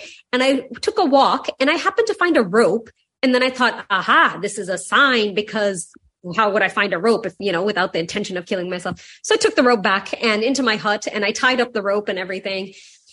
And oh my God, I can't explain. I mean, many people can understand, obviously, the depths and shittiest, the lowest depths of despair. And I wrote a little note to my guru and I said, look, I'm so done tomorrow. I'm giving you till tonight to figure out whatever. And that's it. I'm leaving. I'm exiting this game, bullshit game of yours, that kind of thing. And I got into bed at 5 p.m. Normally I sit for meditation from like 5 to 10 or something, but I was like, I'm not even going to bother trying. I got in my sleeping bag and cried. I cried. And 4:35 a.m. or something somebody bangs on my door and I got out of bed and I was like what in the heck is this? It's pitch black outside. And I normally see one person a month hardly. And I opened the door and there's four men at the door and one of them was a sadhu you know in robes. And I said yes can I help you? Chai water what can I do for you? And they're like, no, no, we're so sorry to bother you, but we saw your house and we're actually going on a week long trek and the bag that is carrying all of our supplies and food broke do you by chance have a rope that we can borrow? and that was just another moment of giving it to, to God. Fine. I can't lie about it either. So I gave them the damn rope and I was like, okay, well, if this is the sign, then fine. I'll sit again today. You know, but it's really hard to balance the nothingness with the role and all of that stuff. I had also one moment while just walking on the mountain one day where You've done a couple interviews with people who kind of specialize in talking about the yugs, and I don't necessarily know that much about it, and I don't necessarily believe. I, I don't know. I'm just not an expert. I, I don't understand any of it. Joseph I can, Selbie, I did one with him about the yugas. Yeah, yeah, yeah. And he, Paramahansa Yogananda's teacher, had right. done writing. Right. Yeah. I was walking and crying, crying and walking as I did many, many, many days of the year, and I just had this moment of it, kind of like came into me or through me, whatever you want to call it, that I don't know how many years from now, maybe 10,000 years from now, maybe 10 million years from now, you are in love with this character called Robin who is sitting on a mountain crying and longing for you. And someday there will be another Robin with the exact same story, maybe not the name Robin, but there will be somebody else with this exact same story walking on a mountain crying either 10 years from now or 10,000 years from now or 10 million years from now. And in that moment, you realize that there is nothing but now. And the experience that can be right now is all that matters and all that exists. What are we striving towards? Because guess what? No matter what I strive towards 10 million years from now, you're going to have another Robin back here. And, you know, I don't know if whatever I will be part of that other thing, whatever. But this is the journey this crying and walking and crying and walking and, you know, running Kranti and being upset about everything, fundraising and everything. This is it. And this moment is it. And then you're just kind of screwed because there is no progress that I'm walking towards. There is no progress that society is making. Even if you believe in the yugs, there's an up spiral towards an enlightened society. But then there's again the, the downward thing back into Kali Yuga and everything. So where are we going? Even well, there's, going, there's cycles, but for individual souls, there's progress. And, you know, you won't necessarily be playing the same role 10 million years from now as you're playing now. You could have ascended to a much higher octave of creation. That's what I believe anyway. Other people will be playing similar roles because there needs to be all stages for people to move through. But you won't necessarily have to go through. Just because there's cycles doesn't mean that you're going to come back and be a, a sea slug or something like that and then have to work your way up again. You've done that, been there. yeah. Because that whole monk sitting in the cave story, at some point, God was in love with that story and that was something that was a common experience. But there's also every single story that's playing out it's playing out because you are in love with it. Yeah. There could be no other reason for everyone in that role. The so, purpose of creation is the expansion of happiness. My teacher used to say that Alrighty. Well, Irene is saying that lunch is ready. She's making these symbols like, ah, eat, eat, gotta eat. And probably wine and cheese. We'll see. No. anyway, you and I could go on for another couple of hours, I'm sure. And we'll be in touch. I'm sure we'll have regular private conversations and scheme about ways in which I can help you achieve what you're trying to achieve. I hope that this interview gives your whole endeavor a nice boost and that, you know, people feel inclined to help support your work because it certainly is wonderful work. On my Batgap page, if people want to get in touch with you, there is a Kranti website and I guess there's a contact form on that, right? Yeah, definitely. Uh, you can put my personal email. email. Okay, I'll do that too if people want to contact you. So I hope lots of good things come from this, Robin. And I'm really, glad. I don't know. You didn't tell in, in this story how you first discovered Batgap when you were in the mountains, but I'm glad you did. And I'm really glad that we've gotten to know each other. And I feel like you're going to be a lifelong friend. It's been an absolute privilege. I think when I had first reached out to you, I was still willing to kill myself stages. So, yeah, yeah as I remember you were, and I was sort of saying, not such a good idea. Hang on and Batgap's been such a huge, huge, huge part of my journey. I can't begin to articulate to you or to Irene the amount of gratitude and everything that I owe you. So thank you. That's all I can possibly say, but may you be repaid a billionfold by the universe for all that you've done for me and for so many other people who I know have, you know, had similar experiences through Batgap.